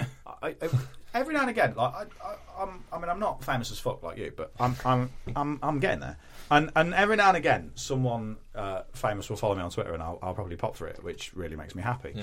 Um, uh, Cesaro doesn't follow me on Twitter because he only follows about 100 people, but I have met him and I have had conversations with him, and he's a really lovely guy who loves all forms of sport. Um, but I tweeted the other week that um, uh, my my son's kayfabe name of Claudio, um, and obviously he's he's partly named after Claudio Ranieri, but he's also named named after Cesaro's indie name Claudio Castagnoli, which I think is a great name, and he's one of my favourite wrestlers. And I, I, I mentioned that he was named after him, uh, and uh, he favoured it, and I properly popped for it. I've, Yeah. I'm very rare I've popped for getting a tweet favourited anymore. Yeah. I was like, oh yeah, I love Cesaro, great. Um, Do you check who favourites your tweets? No, because he's You get a um, notification if, if- you follow them. yeah, because they're- if you're verified, Oh, it's a verified thing. yeah, Okay. you get a you get a notification if someone else verified favourites or retweets. See, I'm not verified because I'm not famous as fuck. yeah, that's Yeah. I'm not famous as fuck. I may be famous as famous as shit. What's the less the less famous as piss? No, I'm not. Shit's quite a big swear word. I mean, I did rank my swear words the other day Yeah. uh, on Twitter. Um, I'm maybe famous as piss. Yeah, I'm not. I'm not famous as fuck like Pip. No. Like, I can't just sit where I want at a UFC show. You know what I mean? But I'm, you know, I- I've got a blue tick. That's about it. famous as tick. That's not a swear word. Um, next up, we had the three-way. Don't know what that was. uh, this is just a weird. This is a weird, odd illustration of of, of, of, of the of the levels of fame now. But I was at a Bellator event. Yeah. I've not done a Tuesday Night Jaw since, and I was sitting in the famous as fuck seat. So Yeah, I'm right. I'm, I'm up the front. I'm enjoying it. Was there Andy Andy Shepherd who is the ring announcer for WWE UK? Does he does he does Bellator? Yes, he Yeah, does. he's a lovely lad. He's a He really does. nice guy. And um, I'm enjoying it. And then I got a text because a mate of mine was there, a Mr. Tom Hardy. Yeah. And he said, "Uh, "Do you want to come and sit with us?" And I said, "All right." And they literally, me and my, my three mates who were in the famous as fuck section, they pulled up chairs to put next to the octagon, just unfolded chairs to sit there. So that's real famous as fuck. It's Yeah, that's proper famous, We're not even in the VIP section. They've just gone, "Oh, we'll get some chairs and put them practically in the cage for you." So Well- you just sit and go, "All right, this is good." Well, when we did so about a year ago, we were shown on telly, me and you, John, um, at the WWE UK Yes. Championship thing, um, which I still think Glenn's angry about because he wasn't there. He's definitely angry about it. I just whooped like an idiot, so I- I'm angry for that reason. I wish people would keep stop bringing it up. Yeah. So, so they they said to us, they went, "We'd like to show you on camera," and we were like, uh, uh, "Okay, uh, that'd be cool." Sweet. Um, where where where do we go? And they went, "Oh, we'll just like you don't watch the whole show. we'll just send you out. We'll just put you out there." Um, and they just put chairs down. They did the same thing. They just Yeah. put chairs down, and then they went. The camera's going to look at you. Just clap and wave and smile. Yeah. Which I hate. I hate being photographed for the reason I'm going to keep a facial expression Yeah, for one yeah, point. yeah. Whereas he went full American on it. Just proper woo! Woo! Listener, my face now is the equivalent of the straight mouthed, dead eyed emoji. You regret that, don't you? I really do. Yeah, it's Yeah. like. It, it's like. It's why, since then, I barely interact with anyone. Um, it's still every now and again. why since and prior to then, I've been. That was all of his energy. He'd been reserving battery power for that one moment. Um, 10% left. Emergency mode? because Rufus Hound said that to me yesterday. He went, he went. I thought it was weird, but I saw you, you and John on telly last year, and I was like, yeah, it was. That was an odd day. Um, love it. And uh, and Q people. Even now, I still get people going. Oh, I can't believe you're in a suit. Can't believe you're yeah, forty years old this year. Funny though that no one questions that I do. I think people know that you're wearing a suit now. You're wearing a cummerbund. And you're not. I just wanted to say the word cummerbund. But people would only ever see me in combat trousers and a hoodie. Well, and also as well, at any point where we have been required to wear a suit, you absolutely hate wearing a suit, whereas I really love wearing a yeah, I was going to say I love wearing a suit. I Me love and Glenn many suits to wear a fucking suit. love wearing suits. I hate. Uh, I, I don't. I don't like wearing them. I refuse to wear a tie. Yeah. So, I think you wore a tie. Were you wearing a tie? That? Nope. You weren't. No. I absolutely refuse Whereas to. I own, I own five suits now. Uh, because Alright, of this, because of the secret millions I've been paid, Yeah. and I, I, It's Uncle Paul bought it for you. Yeah, I'll, I'll just like wearing a suit. Like I'd, I'd wear them on stage, but I feel it would change my persona somewhat, so I can't really do it yet. Um, anyway, Yet. yet. Persona change planned imminently. Well, well. So I've No. I've- no. I've started being like. I I still love doing stand. Don't get me wrong. I do still love doing stand up, but wrestling has become my main passion over the last. Certainly over the last. We've been doing progress for six years, but certainly over the last three years, it's become much more. Listener, this is what happened to me six years ago when Yeah. I got out of comedy. yeah, when John stopped being my agent, um, and and I, I, still, I, I, I only now comedy has afforded me the luxury of only being able to do gigs that I, I want to do rather than gigs I have to do. Um, a little bit less at the minute because I've just paid my tax bill, so now I'm having to do gigs that I don't necessarily want to do all the time. How do people book you, Jim? uh, Sally at redcomedy.co.uk. Um, uh, so, um, so I, I, I, I will still work. She's not as good as I was. You're such a monster. Um, so I, um, I'll still gig, but I've got this thing now. We went to Los Angeles in 2010, where I I'd always been a really polite bloke and became a dickhead um, to audiences because I wasn't enjoying myself. And now I've just started just trying to push the boundaries of not being polite on stage, which uh, is a really rewarding thing. So now, if I, I did a joke the other day where people clapped and I made them clap me again, like I was like, "That's fucking brilliant! I am brilliant at this. Clap me again." Um, so what's basically happened is I've become more of a dickhead. Um, uh, so that's my new persona in comedy is dickhead Jim, um, ignoring my own advice of not being a dick. Um, anyway, three way for the universal Tan- title. Weird that tangent. I needed one. Um, uh, Brock Lesnar beats Kane, who was always taking the pin, uh, uh, uh, and Braun. I mean, imagine if Braun had taken the pin off Kane. Imagine Yeah. going in a WrestleMania. Imagine if that happened. And again, I'm not knocking Kane. Like Kane has been a constant of me watching wrestling for the last twenty odd years of my life. Um, he's a smashing bloke who works really hard, and for a man of his age to still be doing the stuff that he's doing, fucking fair play to Sure, him. he's in. He's in this match though, in this program, to pass the torch. Yeah, that's that's his Abs- role. Absolutely, and and believably get Strowman across as a monster. Mm. Now, I would say, based on how fucking over Strowman is, again, for mainly for pushing things over, Yeah. um, that like just a man coming out and saying his own name, um, people go, "Yep, love him." Like it.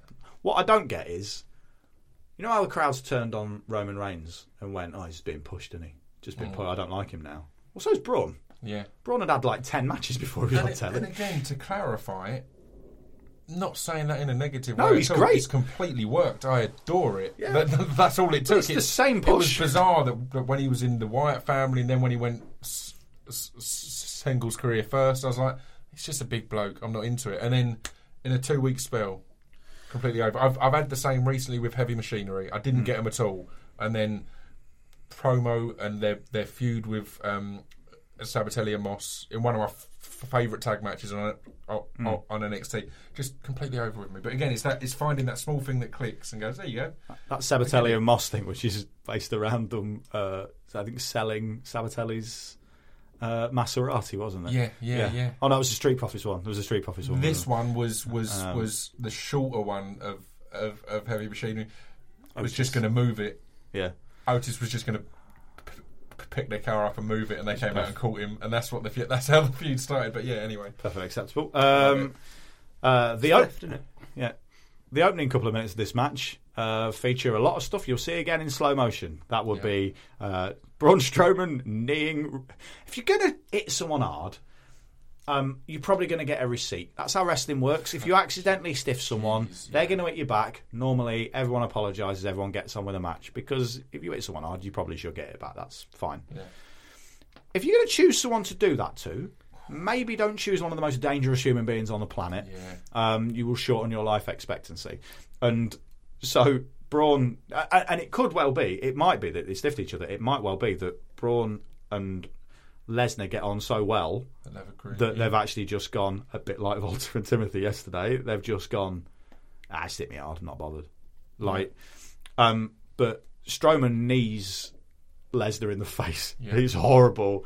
And then you just, a couple of minutes later, Lesnar just punches him in the face. The punch is the worst one because the knee, at least, there feels like there's some movement in it, or There's at a least he little sees bit it of slightly coming. yeah. There's but Yeah. The punch, it's just And it's really short there, as well. and then just, boom, just uh, yeah, Yeah. All the power, just Um, and, and and the rest of the match was stiff as well. Like Yeah. like Lesnar F5's Kane on the announce table with the monitors still in it, which is Yeah. fucking horrible. And Um, again, both of the table of the, the commentator table bits there took kind of a hit and then they hmm. broke. And for me, that's a good thing. It's it, it's it's like a, at, at progress. The one the the the hits that make me wince the most often are the ones that, that don't make a big sound. Yeah. because like oh, that really that that.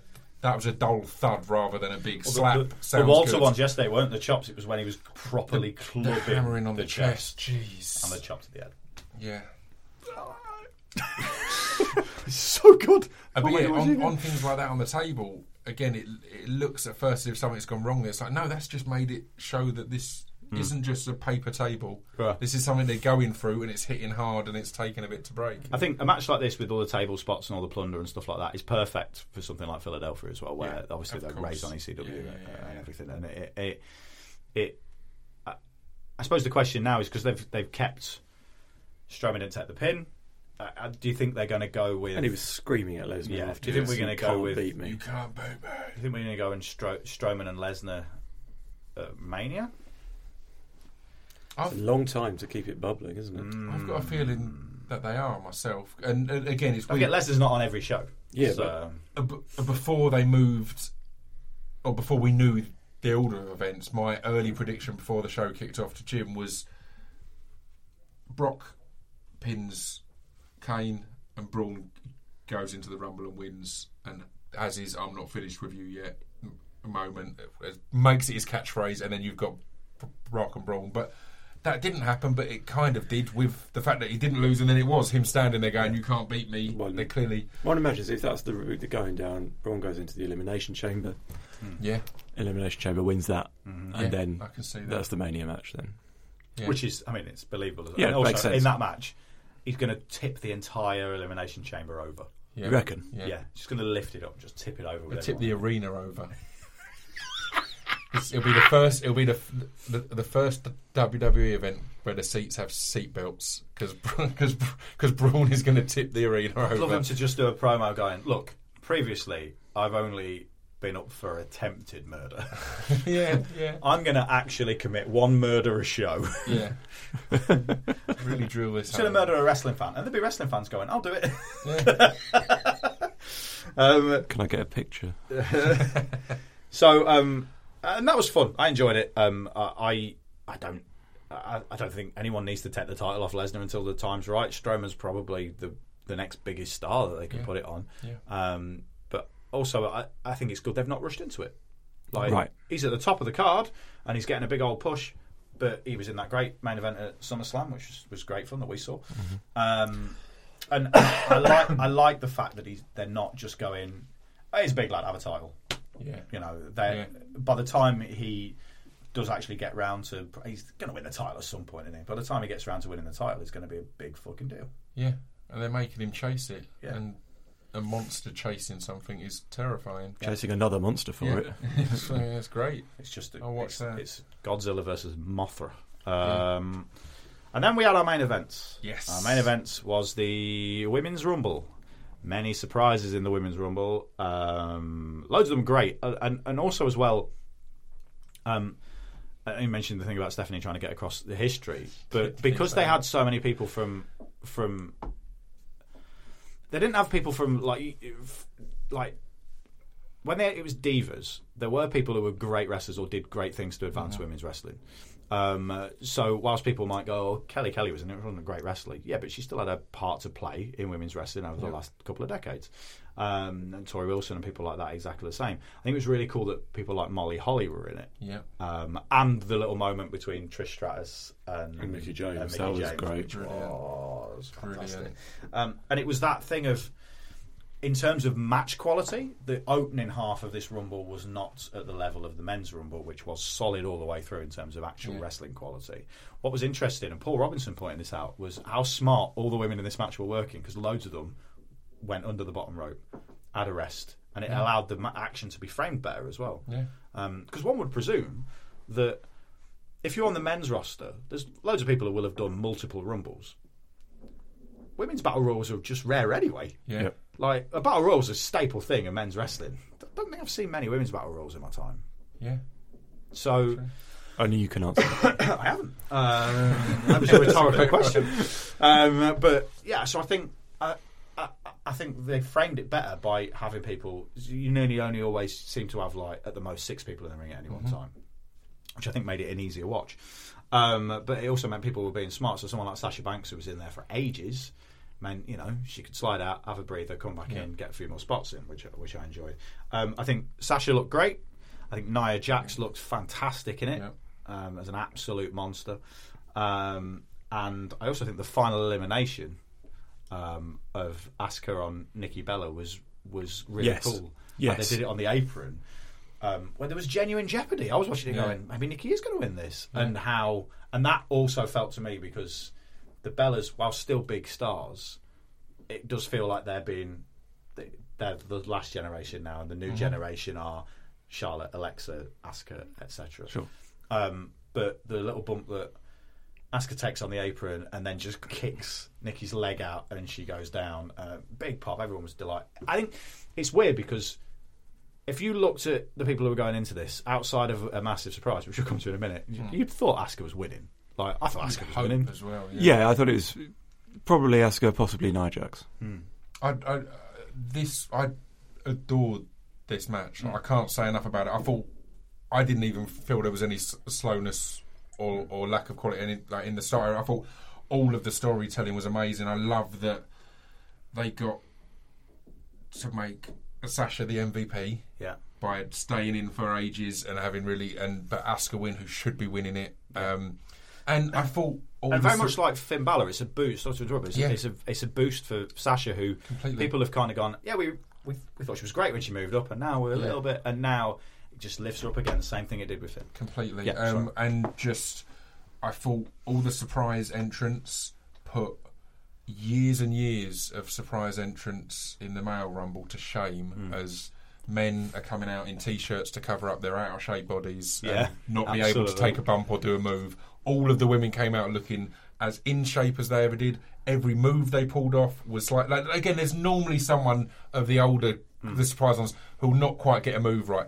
Everyone nailed their moves. All the Yeah. execution of everything was amazing from and it, it did it made it feel obviously it was already iconic and historic but it made it feel even more so because you got to see Trish square up square up with, with Sasha Banks Mm. and you got to see things like that and it's like wow I didn't know I wanted to see all these matchups and, And yeah. even the little bits of comedy that were done, like Vickie Guerrero coming out, was really Yeah, it cool. Like people. Well, the thing is, like, when a match is an hour long, you need a break. Well, in that it. was one of the things I wondered as well. Was did it feel? Because again, I love a, the Rumble match; matches. My favourite, as we said. Mm. But there's always a point in the Rumble that they're filling a bit of time. Right, They're waiting yeah. to fill them. For, these were 90 seconds rather than two minutes. Yeah. So I wonder if that helped it feel like there wasn't any of that. Yeah. But Naomi's securing herself as the Kofi Kingston. Yeah, of the that was great. was absolutely amazing. Was was wonderful and nailed it br- Uh, uh, brilliantly. and and then getting back in and getting thrown and then straight get thrown out straight again. out. Just like It's Kofi did. Ju- Yep. Just like Kofi did. I was like, it's perfect. Yeah, Um, I loved everything about it. Even, the, the, I, I even had a little ch- chuckle at them trying to make any excitement or drama over Carmella entering to fight for the opportunity to fight for the belt. When Oh, yeah, carrying the money in the running bank down with her anyway. Do you know something? She's That didn't even occur got to me. She's got that in her hand. Yeah. and then like, is she going to get the chance? This is something that we always think about logic wise. If someone's got a title shot for us, if we've got like Super Strong Style, for Yeah. example, where someone if someone already has a title shot, they're not, they they don't need to go in the tournament. precisely, you know, But yeah, that was the maybe the Oh, one do bit you know I could I hadn't, up I hadn't that. even thought of that. Although I guess They're if she won a down title shot, got pinned, cashed in immediately, Yeah, and then yeah. won it maybe. But yeah. Although I lost again, that would be even Yeah. better. um, Or, or she she won the Rumble, then cashed in and had to fight herself in the main event of WrestleMania. Just could have WrestleMania off. Essentially, was her prize would be she could have potentially have WrestleMania off um, because she's champion and number one contender. And gets two and gets two show bonuses. I love the idea of someone having WrestleMania off and their only WrestleMania appearance being via FaceTime. yeah. All right, guys. Oh yeah, I'm having a good time. Uh, I mean, here in New Orleans is lovely, but I'm in the Bahamas. Um, So really sorry, Andy Murray doing sports personality. Yeah. Really sorry, I can't be there because I'm in the Bahamas like I am every year. Thanks for the award. yeah. Um, and then, um, so Asuka wins. Um, the uh, the two respective women's champions get in the ring with Asuka, which was a great moment which is in a great itself. moment. Um, luckily, they didn't do what they did on um, on the Raw 25 show, which is Charlotte wearing heels. Whilst, uh, whilst Alexa Bliss wasn't, Yeah. and appeared to be 17 feet taller than her. Yeah. This time round, uh, I believe Charlotte's wearing flats and Asuka's Yeah. wearing, uh, and uh, Alexa Bliss is wearing heels to make it slightly uh, a slightly better uh, dynamic in Good terms of height. Um, they're both great champions. Asuka stands between them, and then um, and then Ronda Rousey comes out, and uh, and I squealed in my little hotel room. And the Um, arena goes nuts. yeah, I, I, I was. I was, because I messaged you and went, "It's on last. Something big's going to happen." and I, I might change my pick to win to Rousey instead of. I had Rousey as my pick, and I wasn't saying it to people because I, I like surprises, but I'd seen that the photographer that she normally uses was at the Rumble. Yeah. So it's like, well, that's just small things like that. It's like, come on. Yeah. It's, it's clearly all the rumours and then things like that. But Now, so so Rousey's nickname all through her MMA career, and apparently, according to news uh, to various reports today, she's a full time WWE employee. She's signed a multi year full time contract. Full time is interesting because Brock Lesnar is not on a full time contract, which means I think she's and I think she's probably done with MMA now anyway. completely. completely. Um, but and she has legitimately always been a wrestling fan. well, she, she was wearing Roddy Piper's leather jacket when she came out. His actual leather His jacket. actual yeah. leather jacket, um, which flown in by his family for Yeah. specifically to give to her for that. And again, she she cites Rowdy Roddy Piper as being responsible for her having an MMA career because Mm-hmm. she was a fan of him and she mo- he motivated her to get into combat sports. To So it, it's like so Matt Riddle. Everyone knows Matt Riddle's got a, a, a UFC background, Hmm. right?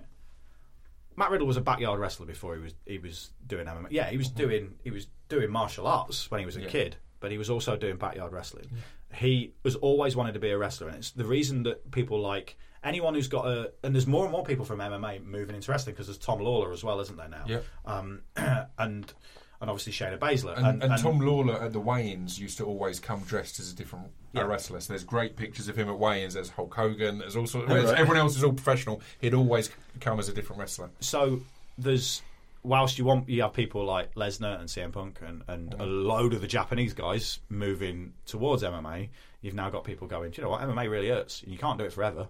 And once you've lost once you've lost three or four times on the spin, your career's mm-hmm. on the downspin, isn't it? We cannot overstate how big a star she is. Like this is a massive, massive sign in. When women's wrestling's already very, very positive, having this one extra person to really, really kick it into the, the next level is is a huge thing. Um, you know, like It's knowing that like she's the Hulk Hogan of, Yeah. of women's like she's responsible for it being where it is t- Mm. today. B- before Ronda, Dana White had said, "We will categorically n- never have women fighting in the UFC. Mm-hmm. It's not something I'm interested in. Not not a fan. It's got no future." Then Ronda happened, Mm.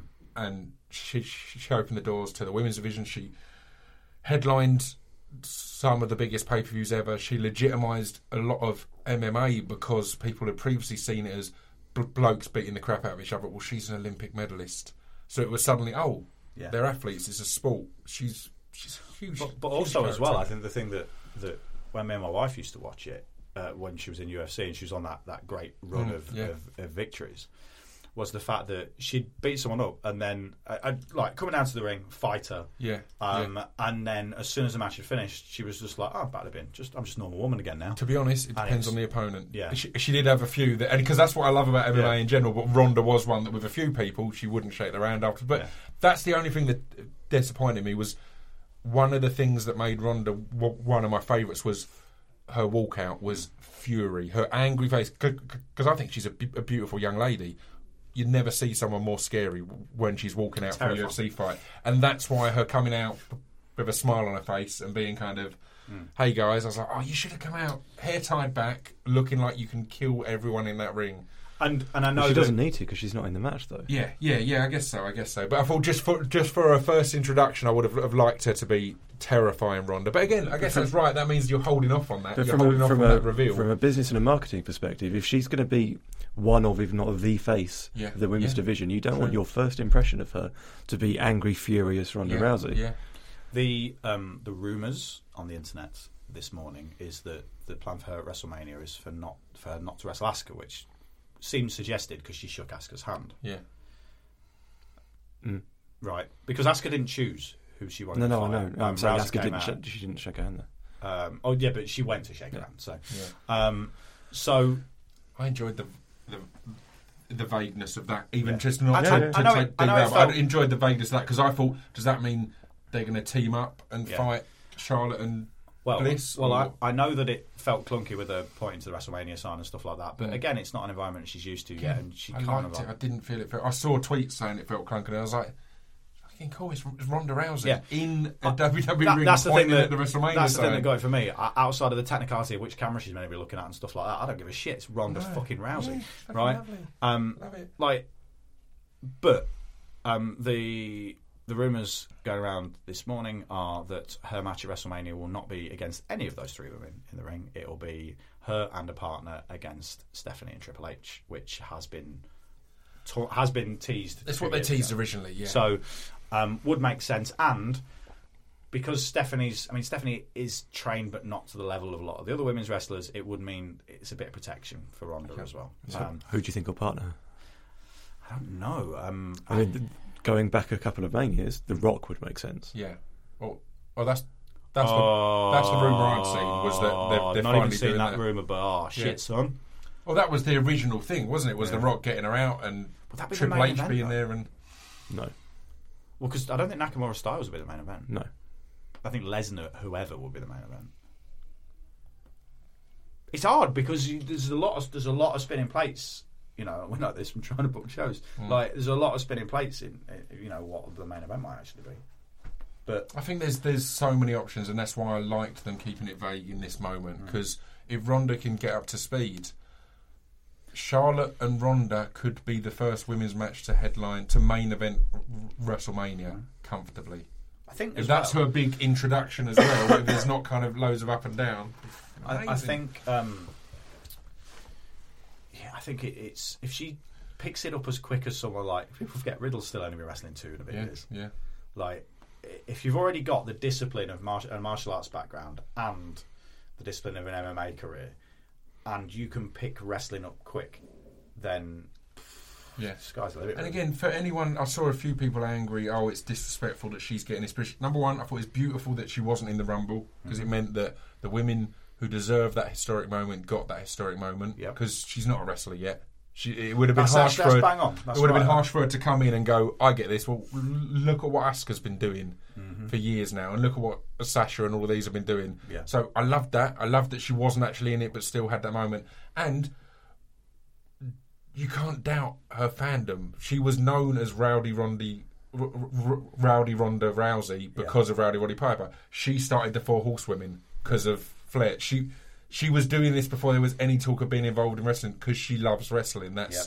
that's it. So there's no there's no disrespect there at all. And yeah, I thought that was all perfect. I loved that. I a lot of people again were angry, was like, oh, we didn't get her in in in in the match or whatever else. I was like, no, that's a, that's a good thing because it would have been as much as I would have loved it as an MMA fan. I would have also felt a bit it felt it a bit unfair on Asuka, on Banks, on whoever else who's been who's got the women's division to where it is to then go this historic moment and the first winner is Rousey because headlines. yeah, So if that rumor is true, that explains why Stephanie McMahon was on commentary. That was the sole purpose of her being there was for the handshake between the two of Yeah. them, and because of the thing from two or three manias ago, Yeah. where she and Ronda had the interaction.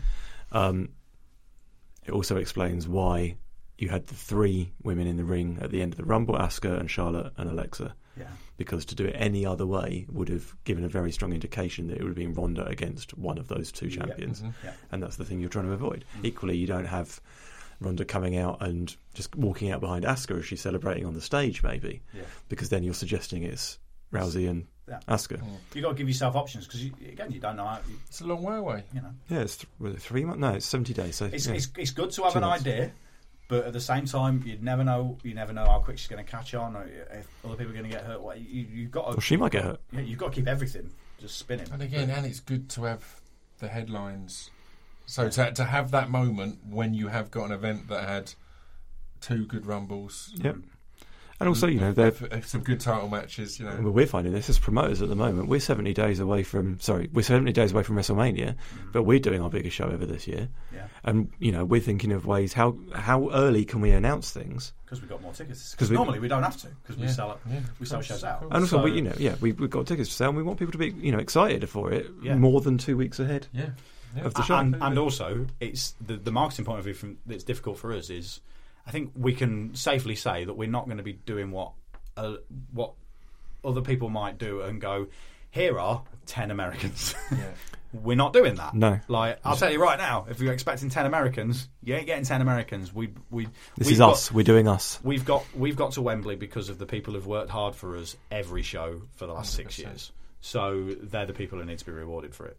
You know, and it's yeah, it's it's hard, isn't it? But it's kind of the fun of what we do. Although I don't really want to think about wrestling now for another two or three days. It's been an intense, Can I have two- intense few can I- days of I'm going to have the rest of the today off. Can I have the rest of today off Yeah. while I'm no, driving? no, I'm home? saying I'm having the rest of today off Yeah. before I start the edit of Sunday's show. yeah. I mean, I can't. I'll wait for Raw tonight. I what the thing is. I- Legit, the amount of fallout, the amount of stuff that's gone on, it's exciting. the thing is, Wrestling! like, I'll watch. I'll watch Raw tomorrow with me with my little boy, um, who uh, has now started diving off things, copying wrestlers, which is great. Don't try this at home. Um, he, he also doesn't give a shit. Um, He doesn't understand the warning. yeah. Well, I've, I've tried to tell him, but he- apparently, seventeen months old don't listen. Um, but yeah, I'll watch it tomorrow because I'll say it now. But and also, my entire four-hour drive home, I will do nothing but think about wrestling Yeah. because that's what we do. Do you think we get a Sasha Banks and Bailey feud? That's the one thing I wanted to mention about the, the women's rumble that I haven't so far. That she eliminated. Yeah, she eliminated her. And it came out of nowhere, yeah. Maybe. But also, people are starting to boo Bailey as well, though. Mm. right? which has been happening for the last six months. So mm. I don't know, I don't know how you do that because Sasha's Sasha wasn't positioned to heel in that match, but she still acted like a dick to people, Yeah. Whereas Bailey still doesn't. So I don't know. I don't know. Maybe. I mean, there's there's room because of how long Raw is and everything. There's room to have more than one women's feud on there, isn't there? So you know, it should be happening. It's it's it, it- it blows my mind that again this. In fact, that's the first two rumbles in a row because there was two in one night that um you had fan favorite ending. Yeah. That your that fans are pleased. Blows my mind that people s- st- still find a reason to complain, but that's a rare one with the rumble to get that result that people aren't angry about. Nakamura winning and Asuka. I mean, with Nakamura with Nakamura and Asuka winning, you might say WWE is is the new Japan. the, the new is the new is the new new Japan new Japan pro, pro wrestling. Pro, new. Don't get it. Sorry. Um, um, so, um, is this is this the first wrestling pay? Watch the ending. Get out, minus five stars. Um, is this the this final question? Is this the first pay per view where we've all come away from it with a Little Mix song stuck in our head? Yeah, what a tune, right? What? I don't understand. Um, it was uh, the official theme tune for the Royal Rumble was a song by Little Mix featuring Stormzy. The in the heart of the rumble, in the heart of the jungle thing. That song. The one that Or they the heat of the Power. jungle. The Power, Power, it's called. Uh, yeah, I know, mate. It's modern music, isn't it? You uh, you just listen to bleeps from Belgium. I really like him. yeah. um, Oh, all right, Rosenberg. Um, right, plug some stuff. Briley, plug. Tings. Um, should we do one each of the two big UK shows? Yeah, well, no. So you do all of them because then I think people have tuned out by the time I do my shit. So you do yours. Oh, I, I know that's how booking meetings work. Yeah. So, uh, Come on, I'm not going. Come on. so um, Progress Wrestling is the company that me and Jim and our Fordham brother Glenn uh, run uh, loosely. Um, we have shows every month in Camden at the Electric Ballroom, uh, and um, we go all around the country: Manchester, Sheffield, Birmingham. Midweek shows at the Dome in Tufnell Park. But the, the actual shows that we want to tell you, I just hit the hit the table. Don't know if that picked up on the mic, but you know now. Um, we have three big UK shows this year, Uh-huh. and one big one in America, or two technically. Two. So in the UK, we have uh, we do a tournament weekend every May, which is a three-day event called Super Strong Style 16. 16 of the world's best independent wrestlers fighting. Yeah. Um, Doing a- a fight. doing a fight. It's at Alexandra Palace this year, um, which is big. Yeah. Because we, well, because to explain, last year the entire weekend sold out in about seven minutes, and Yeah. loads of people want to come to it, and people come, people buy flights to come to it from overseas. So we want to get as many people in as possible. Yeah, so we're at Alexandra Palace. Tickets for that are on sale. You can still get weekend tickets from like tier three. Back there are four tiers, four ticket levels. So level one and level two are gone. You can get weekend tickets from level three back, and you can get single day tickets as well. Cool. Um, do you want to carry on? Or are you going to do the rest? I feel like Uh, I'm botching this slowly. It's nice. I I'll like take it. over. Um, I'll tell you what, this is just, just again, just talking live. A- Ali Pally, someone at Ali Pally for ages has been tr- trying to g- get me to do live podcasts in one of their rooms. So if there's a small room there and you're doing the whole weekend, then we should have a look There into that, right? should There fucking is do a that. Small should look room. into some post-show yeah, shenanigans. Should we, should we do that once we've stopped Yeah, we'll talking? do that when we stop talking. It's Um, um, business. Um, Um, and I'll carry on. We're, do- we're doing a big show in, in Manchester. First time we've done uh, a room that isn't the Ritz in Manchester. Uh, we're doing Victoria Warehouse on the 20th of May. That is about three times the size of the Ritz. Wow. And tickets for that go on pre sale this Friday, 2nd of February, and open for general sale next Monday, the 5th of February. And then Wembley Arena, oh yeah, that one. um, Tiny. 30th of September. Uh, people keep asking us A, how many tickets we've sold. We're not going to tell you. And B, how big the venue is. It goes up to 10,000. We haven't set it up for 10,000. We're not fucking idiots. Exactly.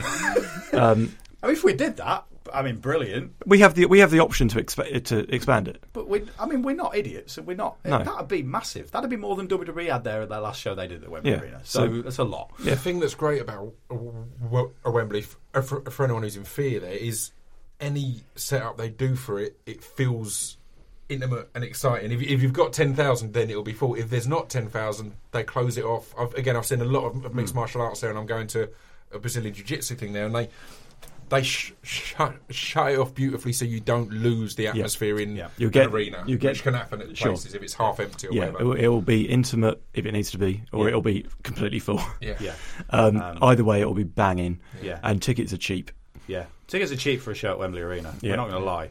Um, because we're terrible capitalists. our, our accountants fucking hate us. they proper. Why don't you charge 150 quid to sit in your front row like PWG do? Because we don't want to. Okay, good. Yep, cheers. Good discussion. Um, so that's happening. Uh, tickets for all of those at progresswrestling.com. And we are going to New Orleans on WrestleMania weekend. 6th and 7th of April. The shows are at 12 noon. There is nothing else on. Come and see those shows. and those wrestling. Exactly. And those show those tickets are at Ticketfly. Yeah, and we've already announced various people uh, will be on the shows. Yes. Uh, you can see on our Twitter feed, which is this is underscore progress. There you go. I'll do it Cheers. for you, John. Um, uh, uh, and yeah, watch all our shows as well. Demand-progress.com. Yeah. Good, including uh, this last weekend show. Probably by next weekend with uh, best match I've ever seen. End of tired plugging. Yes. Pip, plug your stuff. Hello, mate. Um, I, I don't normally have tons. I want to plug, but I've actually got a future podcast that I think will be really interesting to everyone. Um, so this week I've got uh, Vicky McClure, who's absolutely amazing, one of the best actresses. I've just started, started watching Line of Duty. Yeah, it's amazing, isn't Yeah, it? Yeah, I've I just really- done two, uh, one and two because Apple, uh, on Apple have introduced Apple. Uh, not, uh, what's it called? TV app, Yeah, yeah, yeah. um, yeah. and you can get box sets from various different places, and it's really just like a gateway into iPlayer or whatever. Yeah, but we started like, watching Line of Duty. It's the best. it's brilliant. I ignored it for ages, thinking, oh, it's a BBC drama. Right, It's yeah, just exactly. Whatever, a cop thing. But But it's not like you've never been in a BBC drama, mate, is it? whatever. but the week after, I've got Florence Pugh on, who was in, in, in Lady Macbeth, which is amazing, and she's up for b- b- the BAFTA for Best Newcomer. But she also plays Paige in the upcoming Fighting with My Family, and we have an amazing discussion about that and some of the stories she tells of how they shot certain scenes and. It blew my mind because loads of it, it's so wrestling mm. that they have to ask favours. There's one particular huge scene they shot. The reason they could get it as good as they got it is because The Rock went out and said please. Um, and it's literally it's, it's amazing stories. You think these big Hollywood films because again it's a huge film. It's, uh, you think it's all going to be tons of money.